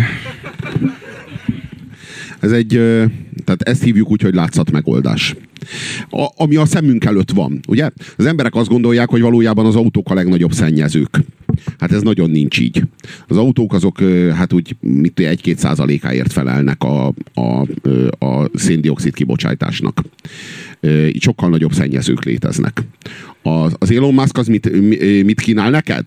Egy autót, amelyik elektromosan közlekedik. De hogy azt az áramot, azt hogy termeltük meg? Mondjuk szenet égettünk, hogy aztán azt az áramot beletöltsük a Teslába, és közlekedjünk vele, és így kikönyököljünk a Teslából, ilyen kurva önelégültem, bazd meg. Hogy na, épp megmentem a bolygót, és GDP-t is termelek, gecik. Ti nem hisztek a technológiában? Tudod, e, tényleg jobb lett, tényleg jobb hely lett a bolygó tőle? Az igazság az, hogy nem. De ami a szemünk előtt van, az az az élmény, hogy hát elektromos. Megújítottuk. A fenntarthatóság nem ezt jelenti. Tehát nem azt jelenti, hogy a csávó meggazdagszik ebből a, ebből a szexi élményből hogy itt elektromosan közlekedik valami. És egyébként meg annyiba kerül, mint egy, nem, egy esmerci, és, és hogyha rálépsz a gázpedára, akkor úgy gyorsul, mint egy Ferrari. Mert hát ez valójában ezt kínálja a Tesla. Hogy esmerci áráért Ferrari-ként gyorsulsz, és közben megmented a bolygót. Hát ez kurva jó. Kinek nem kell ez? Ne, ne vegyük alapvetésnek azt, hogy szénerőműben kis ö, pakisztáni gyerekmunkások a lábukkal állítják elő azt az elektromos áramot, amit beletöltesz a Teslába. Ö, ha egy nukleáris erőműből származik az elektromos áram, akkor az zöld energia. Jó, akkor azt, vizsgál, akkor azt vizsgáljuk meg, hogy hány százaléka megújuló az energiának, amit előállítunk a bolygón. Igen, Igen. kb. kettő legyen több. A Tehát itt tartunk, a, igen, itt tartunk. A Tehát nem a, nem, a szexi, nem, nem, a, nem a szexi közlekedési járművektől lesz megújuló az energia a, a földbolygón, és ez, ez, ezzel nem fogjuk tudni a széndiokszid-oxigén háztartást ö, helyre billenteni. Ez tuti. A megújuló energiák arányának növeléséhez szükség van technológiai innovációra?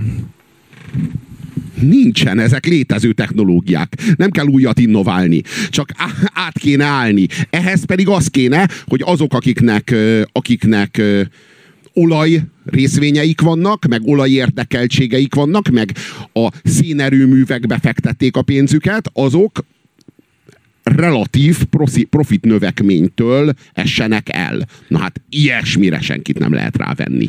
Persze mindenki meg akarja menteni a bolygót, de hát nyilvánvalóan anélkül, hogy a cége tönkre menne ettől. Na az államoknak meg már nincsen erejük arra, hogy a cégeket ezekre rászorítsák, mert az államok kivásárolták az állampolgárokat a, a szuverenitásuk. A, cégek. A cégek kivásárolták az, az állampolgárokat a szuverenitásukból, a lobbistáikkal, ennek megfelelően a, az államok ma már nem az állampolgároknak felelnek, hanem a cégeknek. Mert osztottak, szoroztak a politikusok, és rájöttek arra, hogy most már fizetésük nagyobb részét a cégek lobbistáitól kapják. És nem, a, nem a, az, a, a, az adóforintokból.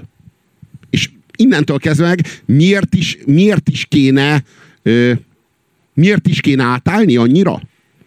Amikor a politikusnak éppen attól duzzad az offshore számlája, hogy mondjuk szenet égetnek a, a, az erőművek.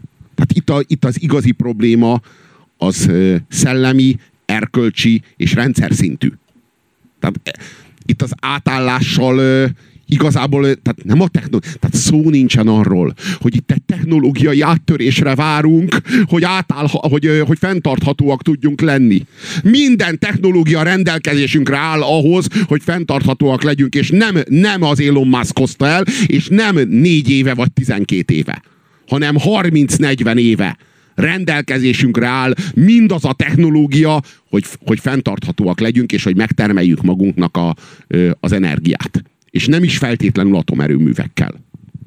Tehát a, a fő probléma az az, hogy alapvetően nincs erre szándék. A politika azt hazudja, hogy valójában ő, ő neki ez a, ez a kérdés fontos, de érdekes módon mindig csak a kampányokban.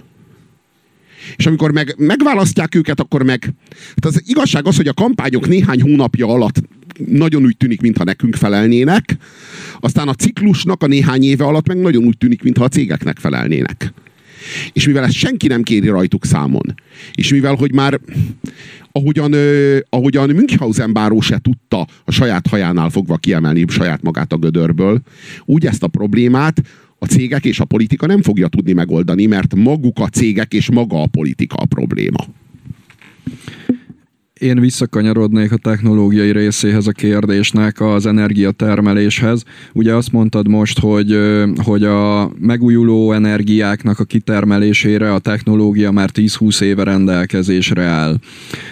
Én azt gondolom, hogy ezek a technológiák azért jöttek létre, és azért finomodnak a jelen pillanatban is, és a közeljövőben is, mert benne vagyunk ebben a klíma válság szituációban, és ez hozta el azt az igényt, hogy, hogy innovátorok, kutatók foglalkozzanak azzal, hogy hogyan lehet megújuló energiát termelni.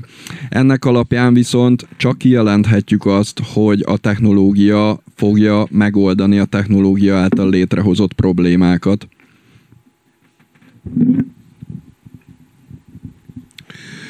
Amennyiben. Tehát itt arról volt szó, hogy, a, hogy az NGO-k azok már dolgoznak ennek a problémának a megoldásán.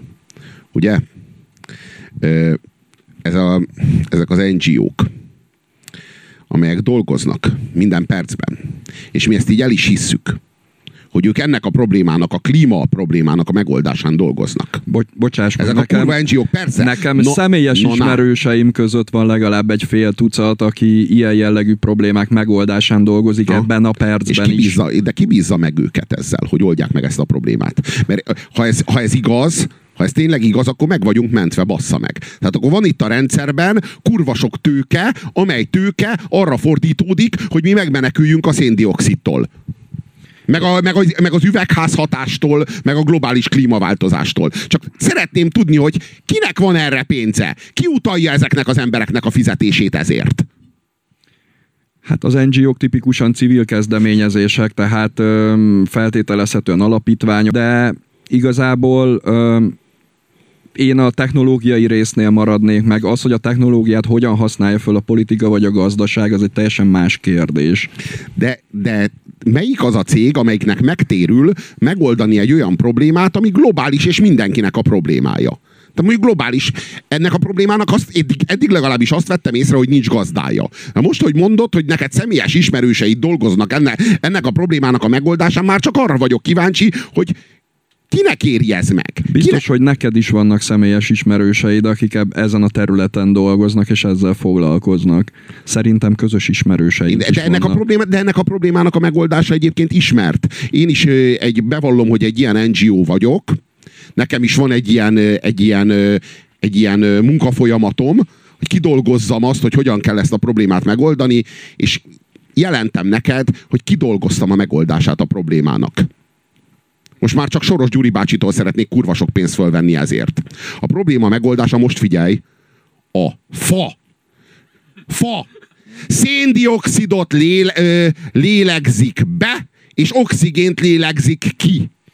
A fa. A fa, ez a kurva nagy tudás, amin a kurva NGO-idnak dolgozniuk kéne. A fa ültetni fát bazd meg, és lehetőleg nem égetni. Tudod, akkor, ez, a, ez a másik, ez a, ez a másik ezért el. szeretnék 30 milliárd, trilliárd, milliárd dollárt felvenni ö, ö, Soros Gyuri bácsitól, hogy abba kéne hagyni az égetést, bassza meg. Ez dolgozta ki az NGO-m. Oké. Okay. Nem tudom, tisztában vagy-e azzal, hogy jelen pillanatban a Földön a zöld terület és a fáknak a száma nagyobb, mint valaha.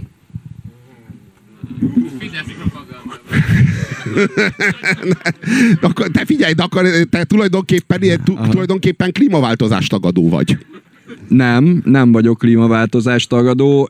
Én őszintén szólva a NASA.gov-on olvastam ezt a tanulmányt. Több a fa, mint valaha? Úgyhogy ha ez, várjál, úgy, hogyha ez Fidesz propaganda, de várjál, akkor Orbán Viktoréknak a... messzire ér a kezük, de ha tö... egészen de a, názáig. De ha több a fa, mint valaha, azt én csak azért nem értem, mert valaha egész Észak-Amerika er, hát Jó, nem valaha, mint a 20. Európát. század második felében. Nem valaha, nem... Ja, jó, nem... Jó, tehát a ugye- 20. század második felében, Tehát ahhoz úgy, hogy az- képest, 20 évvel ezelőtthöz képest zöldebb a föld. Ja, tehát ö, értem, tehát akkor az utóbbi, ö, utóbbi ö, m, 20 évben ö, már ö, növekszik a biomasszának a kiterjedése a bolygón NASA szerint. Igen. Öm, És, és hogy még rá, rárétegezzek csak neked egy információt, Elon Musk most egy millió egy fát ültetett egy hónappal ezelőtt. Egyébként. De ezek té- tényleg egyébként Karácsony Gergelyre emlékeztetnek ezek az egymillió fát elültet. A faszom miért kéne a, a, az Elon Musknak fákat ültetni? Nem Mert azért, egyetért hallotta az NGO-nak a csak nem- véleményét a faültetésről, és azt mondta, hogy ez kell Na nekem. így kell, bazd meg. Tehát az igazság az, hogy, hogy én, én valahogy ilyenkor mindig azt érzem, hogy a csávót ekkor is, amikor fát ültet, akkor is Teslát ad el. Valamiért bazd meg, de tényleg a csávóval kapcsolatban. De biztos rossz hiszem De most akkor jobb lenne, hogyha még fát sem ültetne? Nem. Milyen viselkedést vársz el Nem, tőle? nem, Milyen viselkedést nem. vársz el? Nem, egy... nem, a kiba, nem, a, nem a kibaszott Elon Musknak a dolga, hogy megoldja ezt a problémát. Tudod, ez a, ez a legnagyobb hazugság, hogy ez a, ez a ö, promotőr geci azzal, hogy fákat ültet, és így és ezzel Teslát ad el, majd megmenti a bolygót. Tudod, ez, a, e- ez, a, ez az ultra nagy hazugság. A, a, ö, az, hogy, az, hogy a csávó fákat ültet, az, az persze, az, az kurva jó. Az, hogy nagyobb a, na, több, a, több a fa a bolygón, mint 20 évvel ezelőtt, ha ez igaz, ha nem hazudik a, a NASA, akkor ez kurva jó. Akkor most akkor már csak azt kéne megfigyelni, hogy vajon a széndiokszid kibocsátásnak, vagy hogy akkor úgy, úgy fogalmazza közkeletűbb nevén, az égetésnek a foka és a faültetésnek a dinamikája, az, az mit mutat? Tehát több, több lesz attól az oxigén, és kevesebb a széndiokszid a légkörben, hogy több a fa? Mert hogyha mondjuk, mit tudom én, két százalékkal több lesz a fa, de mi 15 százalékkal többet égetünk, akkor baszhatjuk a két százalékkal több fát. Jó, mi baszhatjuk. Elon Musk nyilván nem, mert hogy egy millió fa, az nyilván tízezer új Tesla eladását eredményezi, tehát ő, ő nyilván jól csinálja, hogy ülteti a fákat, de mi megbaszhatjuk a fáinkat. Érted? Tehát így önmagában ez a dolog, tehát hogy itt, itt, itt a, tudod, nem, ma, nem marketing anyagokat kéne legyártani arról, hogy mi mentjük meg a bolygót, úgyhogy vegyél tőlünk autót, hanem, hanem felelősséget kéne tanúsítani. Tudod, nem jól hangzó hazugságokat, meg nem jól hangzó marketing dumákat egy millió fát ültetni, tudod, hanem, hanem felelősséget viselni a bolygóért.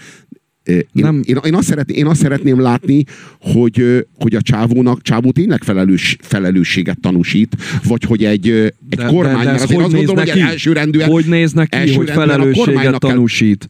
Ö, Mit, mit kellene csinálnia? Mert eddig úgy tűnik, hogy ha Elon Muskról van szó, akkor ha van rajta sapka, az a baj, ha nincs rajta sapka, az a baj. Milyen viselkedést kellene tanúsítania a Tesla igazgatójának ahhoz, hogy szerinted ő megfelelően felelősséget vállalt a bolygóért? Hát ö, talán, a, talán az, ha autót küld az űrbe, talán élhetek, szabadjon élnem a gyanúperrel, hogy egy marketing kampányról van szó, már bocs. Tekintettel, hogy az űrben autóval, hát gondolkodtam én Az is, egy hogy marketing érdemese- kampányból, de nem Ne basz, szabad tényleg? marketingeznie? Hát, de, De hogy tilos- faszomban tilos ne- neki? Szerintem ez egy nem, kurva de jó hogy hát marketing kurva jó volt. volt. Hát élvez, élveztük, sőt, hát főleg, hogy, hogy lejátszotta a Space Oddity-t a rádiónak, a, az autónak a rádiójában, ami nem hallatszott, hiszen hát nincsen semmilyen légkör. Ez volt a semmilyen legzseniálisabb az Zseniális. De akkor ez mi a faszt jelent? Ez a kurva nagy zsenialitás, hogy lejátsza és nem játsza. Mi a faszt játszik? Nem játszik. Mi, mit jele, jelent ez egyáltalán bármit? Vagy csak ezt a nagy blöfföt, tehát vagy a bolygót is így menti meg, ahogy lejátsza a Space Oddity-t. De ő soha nem is mondta, hogy megmenti a bolygót. Legalábbis én nem tudok róla, nem, nem ismerem Az nyilván az, egész, összes lénye, az, egész, az egész lénye, az egész, ö, az egész Elon Musk-sága annak a hazugsága, hogy ő megmenti a bolygót. Vagy ha nem egyáltalán ő, nem a PayPal, vagy ha nem ő, a majd PayPal, a fajtája. Jó, a PayPal vagy a Neuralink, amikkel most az Elon Musk tudtommal foglalkozik, az elsősorban nem a Tesla, hanem a SpaceX meg a Neuralink. Azoknak egyike sem célozza a bolygó megmentését, vagy a klímakatasztrófának a, a, a javítását. Ezek teljesen más irányultságok. A Neuralink az pont azzal foglalkozik, ami talán jobban idevág a témánkhoz, hogy közvetlen agy számítógép interfész kidolgozásra kerüljön. Hogy az okos telefonjainkkal, az internetünkkel nagyobb sávszélességen, gondolati szinten tudjunk kommunikálni. A SpaceX pedig konkrétan és ez jó világ lesz. De ez tényleg jó világ lesz. Tehát nagyot léptünk előre. Tehát tényleg jó világ lesz az, hogyha még jobban összeszervülünk. Hát tényleg igen. azt érezzük, de igen, tényleg, tényleg azt érezzük, hogy a, hogy a virtuális kapcsolatok azok gazdagabbak, mint a személyesség? Öm, nem de nem is ez a lényegük, nem ez a koncepció lényege, hogy, hogy, hogy, a, hogy a virtuális térben, akivel kapcsolatot tartasz vele, egy közelebbi kapcsolatod legyen, mint akivel személyesen megérinthetitek egymást. Tehát, nem ez a lényege, hanem az, hogy tudják kommunikálni valakivel, akit akivel éppen nem, nem tudsz, akarsz. Nem, akit éppen nem tudsz megérinteni, mert te Tájföldön vagy, ő meg Brazíliában. És tényleg, tényleg e- ebben segít nekünk? Mert én, azt, én eddig azt képzeltem, Igen. hogy ezt a problémát megoldotta a telefon. Én, én meg inkább sokkal inkább azt látom, hogy olyanokkal tudok kapcsolatba lenni, akikkel valójában igazán nem akarok kapcsolatba lenni. Hát igazán csak nehogy találkozzak vele, vagy ilyesmi, de egy kattintást ér. Hát Ír nem, a csávó. Nem, Tudod, én, egy, egy, ugye, én nem érzem így. Én nem figyelj, érzem így. Amikor az embernek, nem akar... Azt gondolom, hogy amikor az embernek van ezer barátja, akkor egy sincs. Én azt gondolom, hogy amikor van ezer emberi kapcsolatod, és azzal az ezer emberi kapcsolatoddal te kapcsolatot tartasz, az a kapcsolat olyan is. Az ezred része annak, amennyit egy ember egy embertől érdemel. Ebben igazad van. Hát tehát jobb De minőségű lett még, a, tehát én, én úgy gondolkodom az emberi van, szükségünk, van, szükségünk van arra, hogy úgy fogyasszuk egymást, mint a chipset? Kell ez nekünk? Jó volt? Jó ez nekünk? Jobb lett az életünk tőle? Igen. Hogy, hogy e, fölhasználjuk egymást, elhasználjuk egymást, és utána eldobjuk egymást?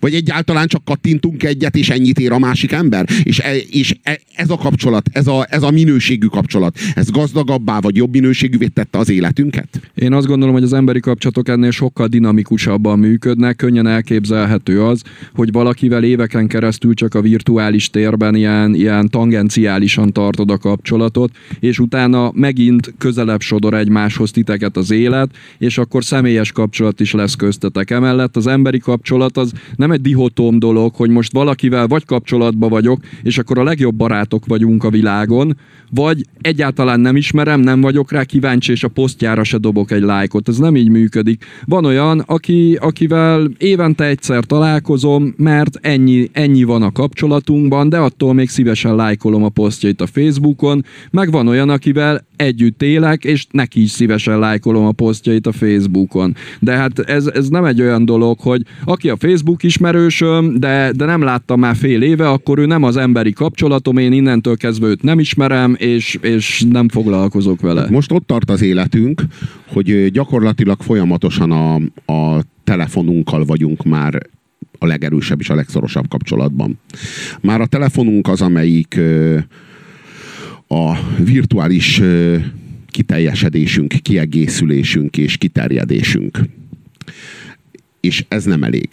Tehát ez nem elég, hogy folyamatosan a Facebookon, meg a Twitteren, meg az Instagramon, meg a Youtube-on, meg, a, meg az egyéb, egyéb felületeken lógunk, és hogy folyamatosan a virtualitásban keressük az emberi kapcsolatokat, miközben a valódi emberek mellettünk a valóságban szintén a virtualitásban menekülnek a, a valóság elől, mert a valóság egy olyan intim dologgá vált, amit már nem bírunk elviselni. Már annak az intimitása feszélyez minket, és elviselhetetlenné tesz. És ezért aztán ezért aztán mindannyian bele, bele mélyedünk ebbe a, ebbe a virtualitásba, és a virtualitásnak az egyesei meg a nullái által ö, hozunk létre olyan kapcsolatokat, amelyeket ö, kvázi egy ö, egy Mark Zuckerberg ö, ellenőriz, kontrollál, és baszki téged, ha mondjuk úgy fogalmazol, ahogy az neki nem tetszik. Vagy olyan kifejezést használsz, ami neki nem tetszik, pedig nem is érti. Hiszen egyáltalán nem is, nem is ember dönt erről, hanem egy algoritmus. Tehát korábban, amikor mondjuk telefonáltunk, még mondhattam azt, hogy bassza meg a Hillary Clinton a kurva anyját. Mondjuk. Hát most ugyanezt a Facebookon mondom, és a, a, a Mark Zuckerberg kibasz engem a házi buliáról. Mert ez az ő házi bulia. Tehát ez nem a mi közösségi terünk, nem, a, nem, a, nem az agóra, ahol, ahol azt mondhatunk, amit akarunk, vagy gondolunk, vagy, vagy, vagy ahogy éppen ahogy éppen jön, hanem ahol, ahol meghatározzák nekünk, hogy milyen kifejezéseket használhatunk, sőt, ahol nem oszthatunk meg mondjuk vonuló nácikat, ahogyan éppen a karjukat lengetik meg a, a, a Martens bakancsaikban dübörögnek, mert nácinak néz minket a, a, a Mark Zuckerbergnek az algoritmusa, ahogyan tette azt Vágó Istvánnal. A Vágó Istvánt kitiltotta a, a Facebook egy hónapra a saját oldaláról, mert Vágó István megosztotta a nácikat, ahogy vonulnak, és hát ott hüledezett, és hát várta a DK szektától, hogy vele, vele igen, vele, együtt hüledezzen, hogy hát most nézzétek meg. És hát a Zuckerberg az nácinak nézte, és a Zuckerbergnek nincsen ahhoz nincsen arra pénze, vagyis bocsánat, van rá pénze, de hát most még arra nem fogja elbaszni a pénzét, hogy ő azt ellenőrizze, hogy itt most a, az illető, aki kirakta, az mondjuk esetleg azért rakta ki, mert náci és náculni akar, vagy azért rakta ki, mert holokausz sérült és hüledezni akar. Őt egyáltalán nem érdekli. Nácikat nem rakunk ki mostantól a Facebookra, ez ennyi. Tehát már is sikerült valamit kivenni az életünkből, kivenni a közlésünkből. Már nem mutogathatsz a barátaidnak meg a környezetednek csak úgy nácikat, ahogyan mutogathattál mondjuk 10 éve vagy 15 éve, ezt megtehetted, mert szabadabb volt a létezésed, mert ezt átruháztuk erre a, erre a virtualitásra, meg a virtualitás ö, zsarnok őrére, ö, már Zuckerbergre, de majd az interfész az majd kurva jó lesz. Az a létezésünk, amelyik az egyeseket és a nullákat már gyakorlatilag összeszervesíti az organikus biológiai idegrendszerünkkel, na majd az egy szabadabb létezés lesz. Nem. Még szolgaibb, még korlátozottabb, és még, még kiszolgáltatottabb létezés lesz. És az, annak az urai, azok majd ugyanúgy meg tudják vonni téged a nyilvánossághoz, tőled a nyilvánossághoz való jogodat, vagy a nyilvánossághoz való hozzáférésedet, ha mondjuk te nem úgy viselkedsz, vagy nem úgy cselekszel, mint ahogyan az meg van írva.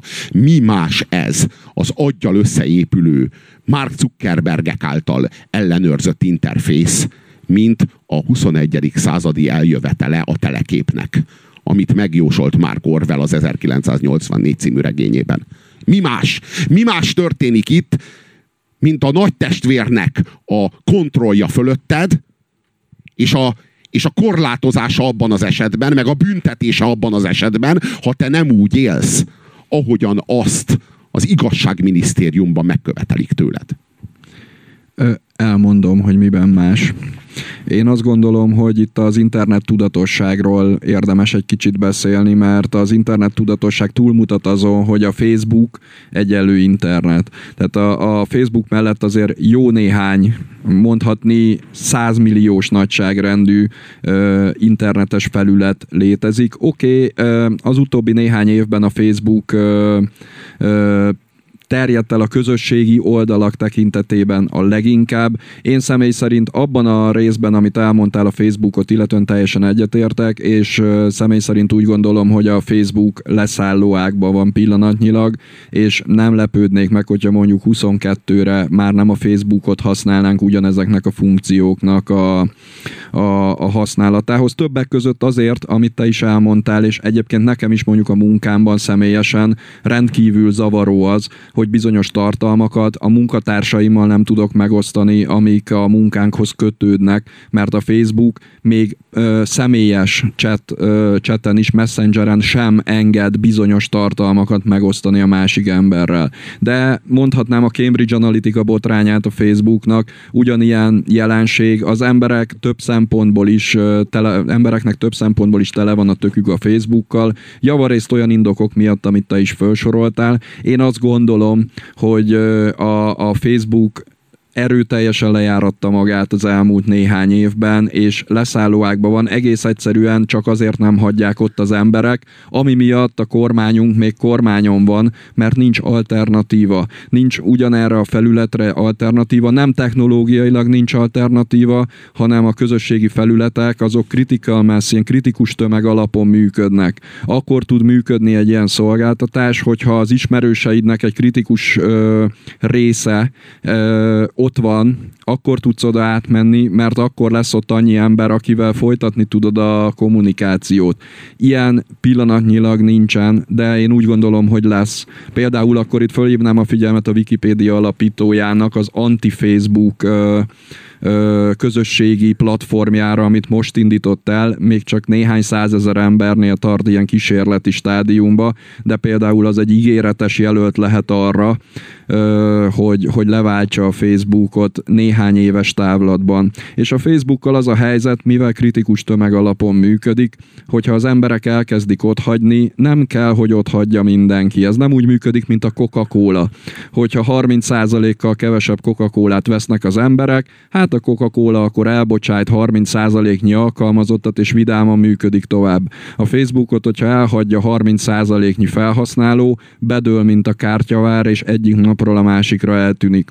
Úgyhogy én ezt gondolom a Facebookot illetően, az agy számítógép interfészt illetően én nem gondolom, hogy, hogy ez különösebben nagy változás lenne az okostelefonunkhoz képest. Annyiba lesz nagy változás, hogy gyorsabban fogsz tudni az internettel kommunikálni, ami kényelmesebb és gyorsabbá és hatékonyabbá teszi.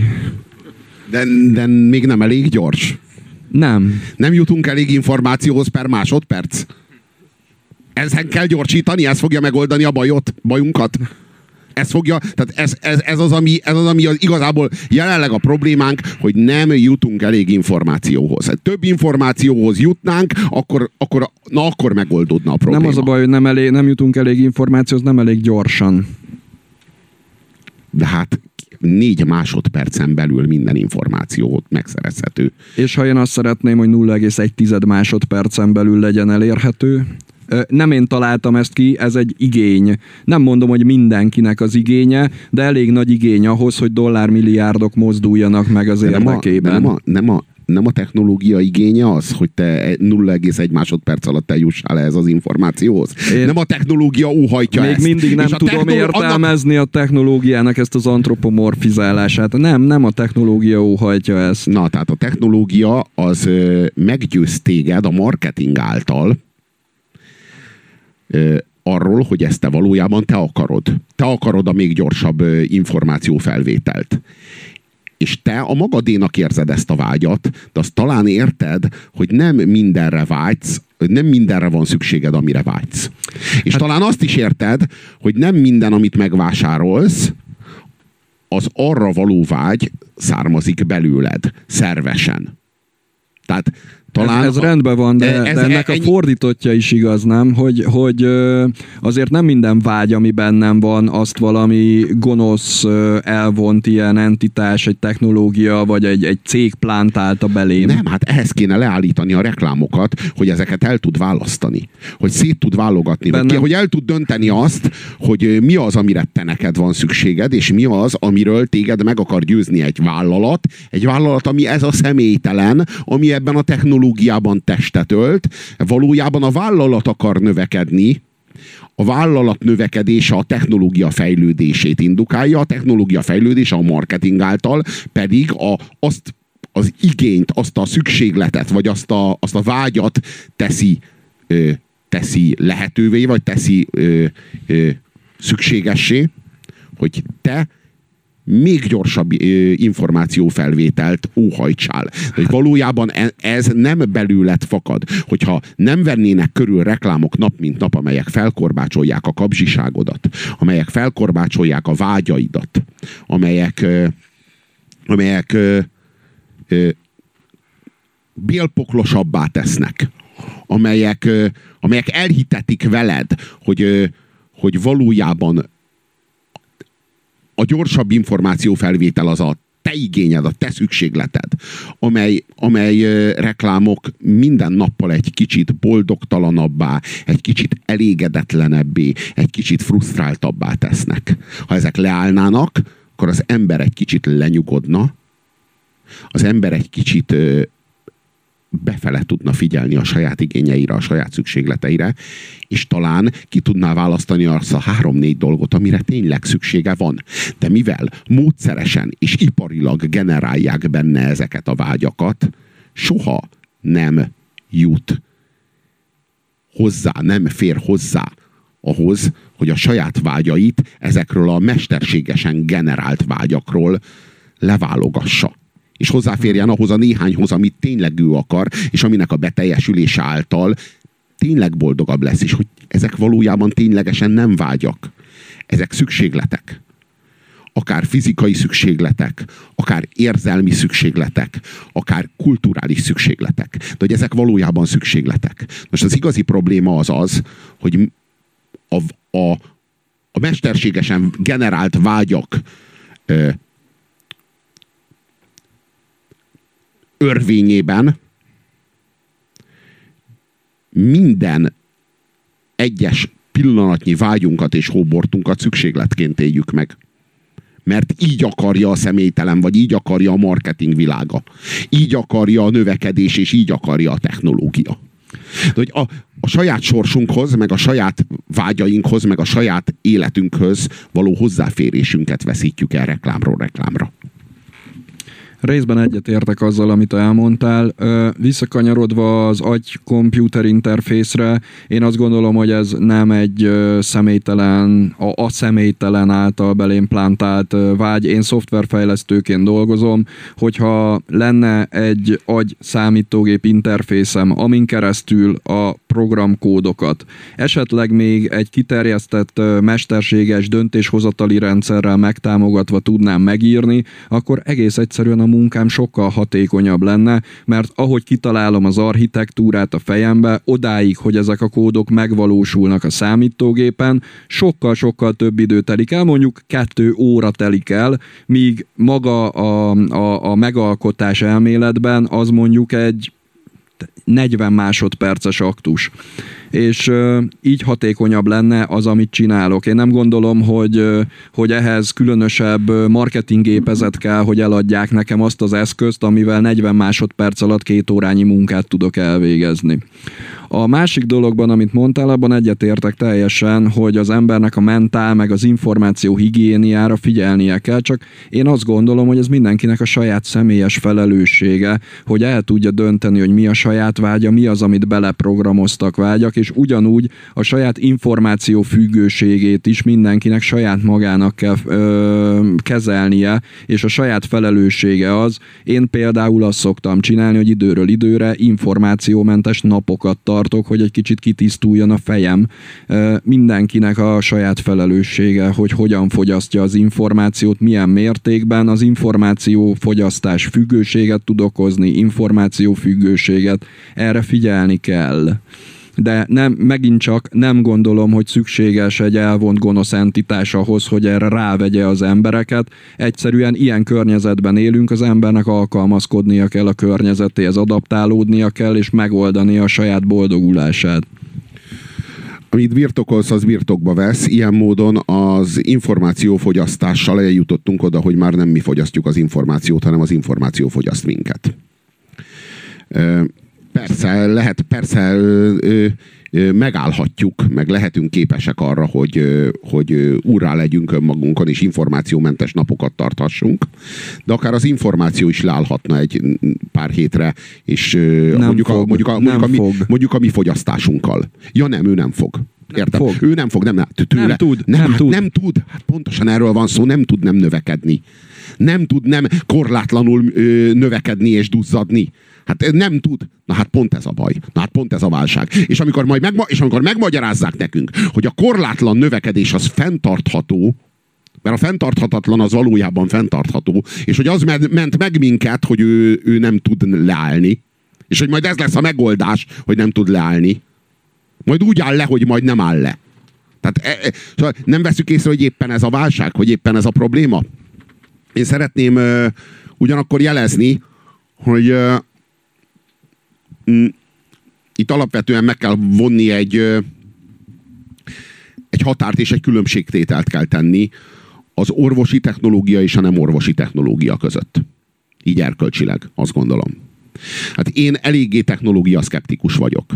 Én azt gondolom, hogy a technológia szkepszis luxusát, erkölcsi luxusát, ha úgy vesszük, megengedhetem magamnak, hogyha egy nem orvosi technológiáról van szó. És mondhatom azt, hogy, hogy nem lett a, a Facebooktól jobb minőségű az életünk. Vagy hogy nem lett a, az érintőképernyőtől jobb minőségű vagy gazdagabb az életünk. Az orvosi technológiánál azért más a helyzet. Legyen szó akár gyógyszerekről, akár, akár műszerekről, diagnosztikáról, vagy Életmeghosszabbításról.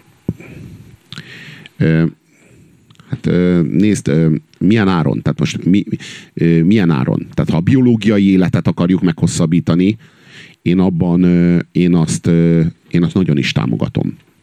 De ha valamiféle, mm, valamiféle ki, hogy mondjam, Tényleg támogatod? abszolút, abszolút. Mert hogy a biológiai meg, élet meghosszabbítása arról szól, hogy a, az evolúció jellegéből fakadóan az emberi szervezetben van egy bug, van egy programhiba, ami az öregedést okozza. Ha ez nem lenne, akkor nem létezne evolúció, akkor nem működött volna az egész biológiai rendszer. Az élet meghosszabbítására irányuló kutatások ezt a bugot szeretnék kiírtani, a, vagy hát megoldani. És ö, tényleg ö, tényleg alkalmasnak tartjuk az embert arra, hogy Istent játszon? Most az, hogy az életet, az életet ö, ö, megmentsük és segítsük. Tehát, hogy mondjuk egy olyan gyereknek, akinek ö, 30 éve még meg kellett volna halnia, de ma nem kell meghalnia. Én arra nem fogom tudni rámondani, hogy az a technológia az rossz és gonosz. Vagy ö, egy, egy, ö, egy ö, embernek mondjuk 20 éve nem lett volna lehetősége arra, hogy művégtagot kapjon, de most tud művégtagot kapni.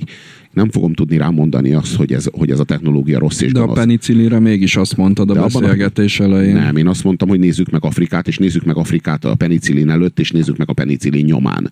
Ez, Az, az egész biotechnológiának van egy mellékhatása, a túlnépesedés a Földön. Csak a probléma tudod mi? Oscar Pistorius, aki gyorsabban fut a műlábbal, mint azok, akiknek lábuk van. Ez miért probléma? Hát ez legalábbis probléma, mert a csávó nem csávó jelzi, hogy ő nem a, nem a, a paralimpián szeretne indulni, hanem el szeretne indulni az olimpián, mert ő gyorsabban fut. És most azért, mert rokkant, őt ne zárják már ki az olimpiáról, legyenek szívesek. Ez intolerancia lenne, hanem hadd fusson az olimpián, és hadd nyerje meg az olimpiai aranyérmet Oscar Pistorius a, a, a mű, művégtagjaival. De mi Tehát itt- ezzel a baj? Hát az, hogy a csávó csal. Bocs. E, De az igazi baj az nem, az igazi baj az nem ez, csak az Oscar Pistorius mint meta, metaforikusan világít rá a probléma lényegére. Az igazi probléma az, amikor levágom a lábaimat, és a helyükre, hogy gyorsabban fussak, ezeket a művégtagokat helyezem. Ebben az esetben ez a dolog már nem orvosi technológia. Ebben az esetben ez már eh, már a biológiai létünk meghaladását szolgálja a nagyobb teljesítmény érdekében és mentén. Ez már valami egészen más. Transhumanizmus. Na ez transhumanizmus, igen. Na most én, én ragaszkodnék, a, én ragaszkodnék a, ahhoz a biológiai entitáshoz, ami vagyok. És ragaszkodnék ahhoz a biológiai létezőhöz, amik vagyunk. Én azt gondolom, hogy ez egy érték. Én azt gondolom, hogy az, az ott nem egy bug, amit ki kell írtani.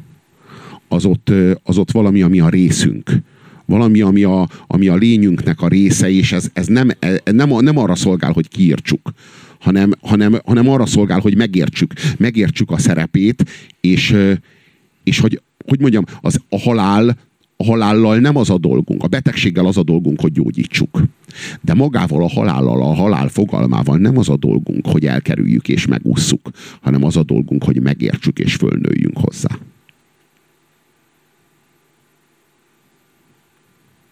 Nagyon köszönöm a részvételt, nagyon örülök, hogy, hogy sikerült végül lefolytatni ezt a vitát. Nagyon remélem, hogy lesz még alkalom hasonlóra és nagyon köszönöm a részvételt, és nagyon köszönöm az érdeklődést. Köszönöm, hogy itt lehettem, köszi, hogy itt voltatok. Sziasztok!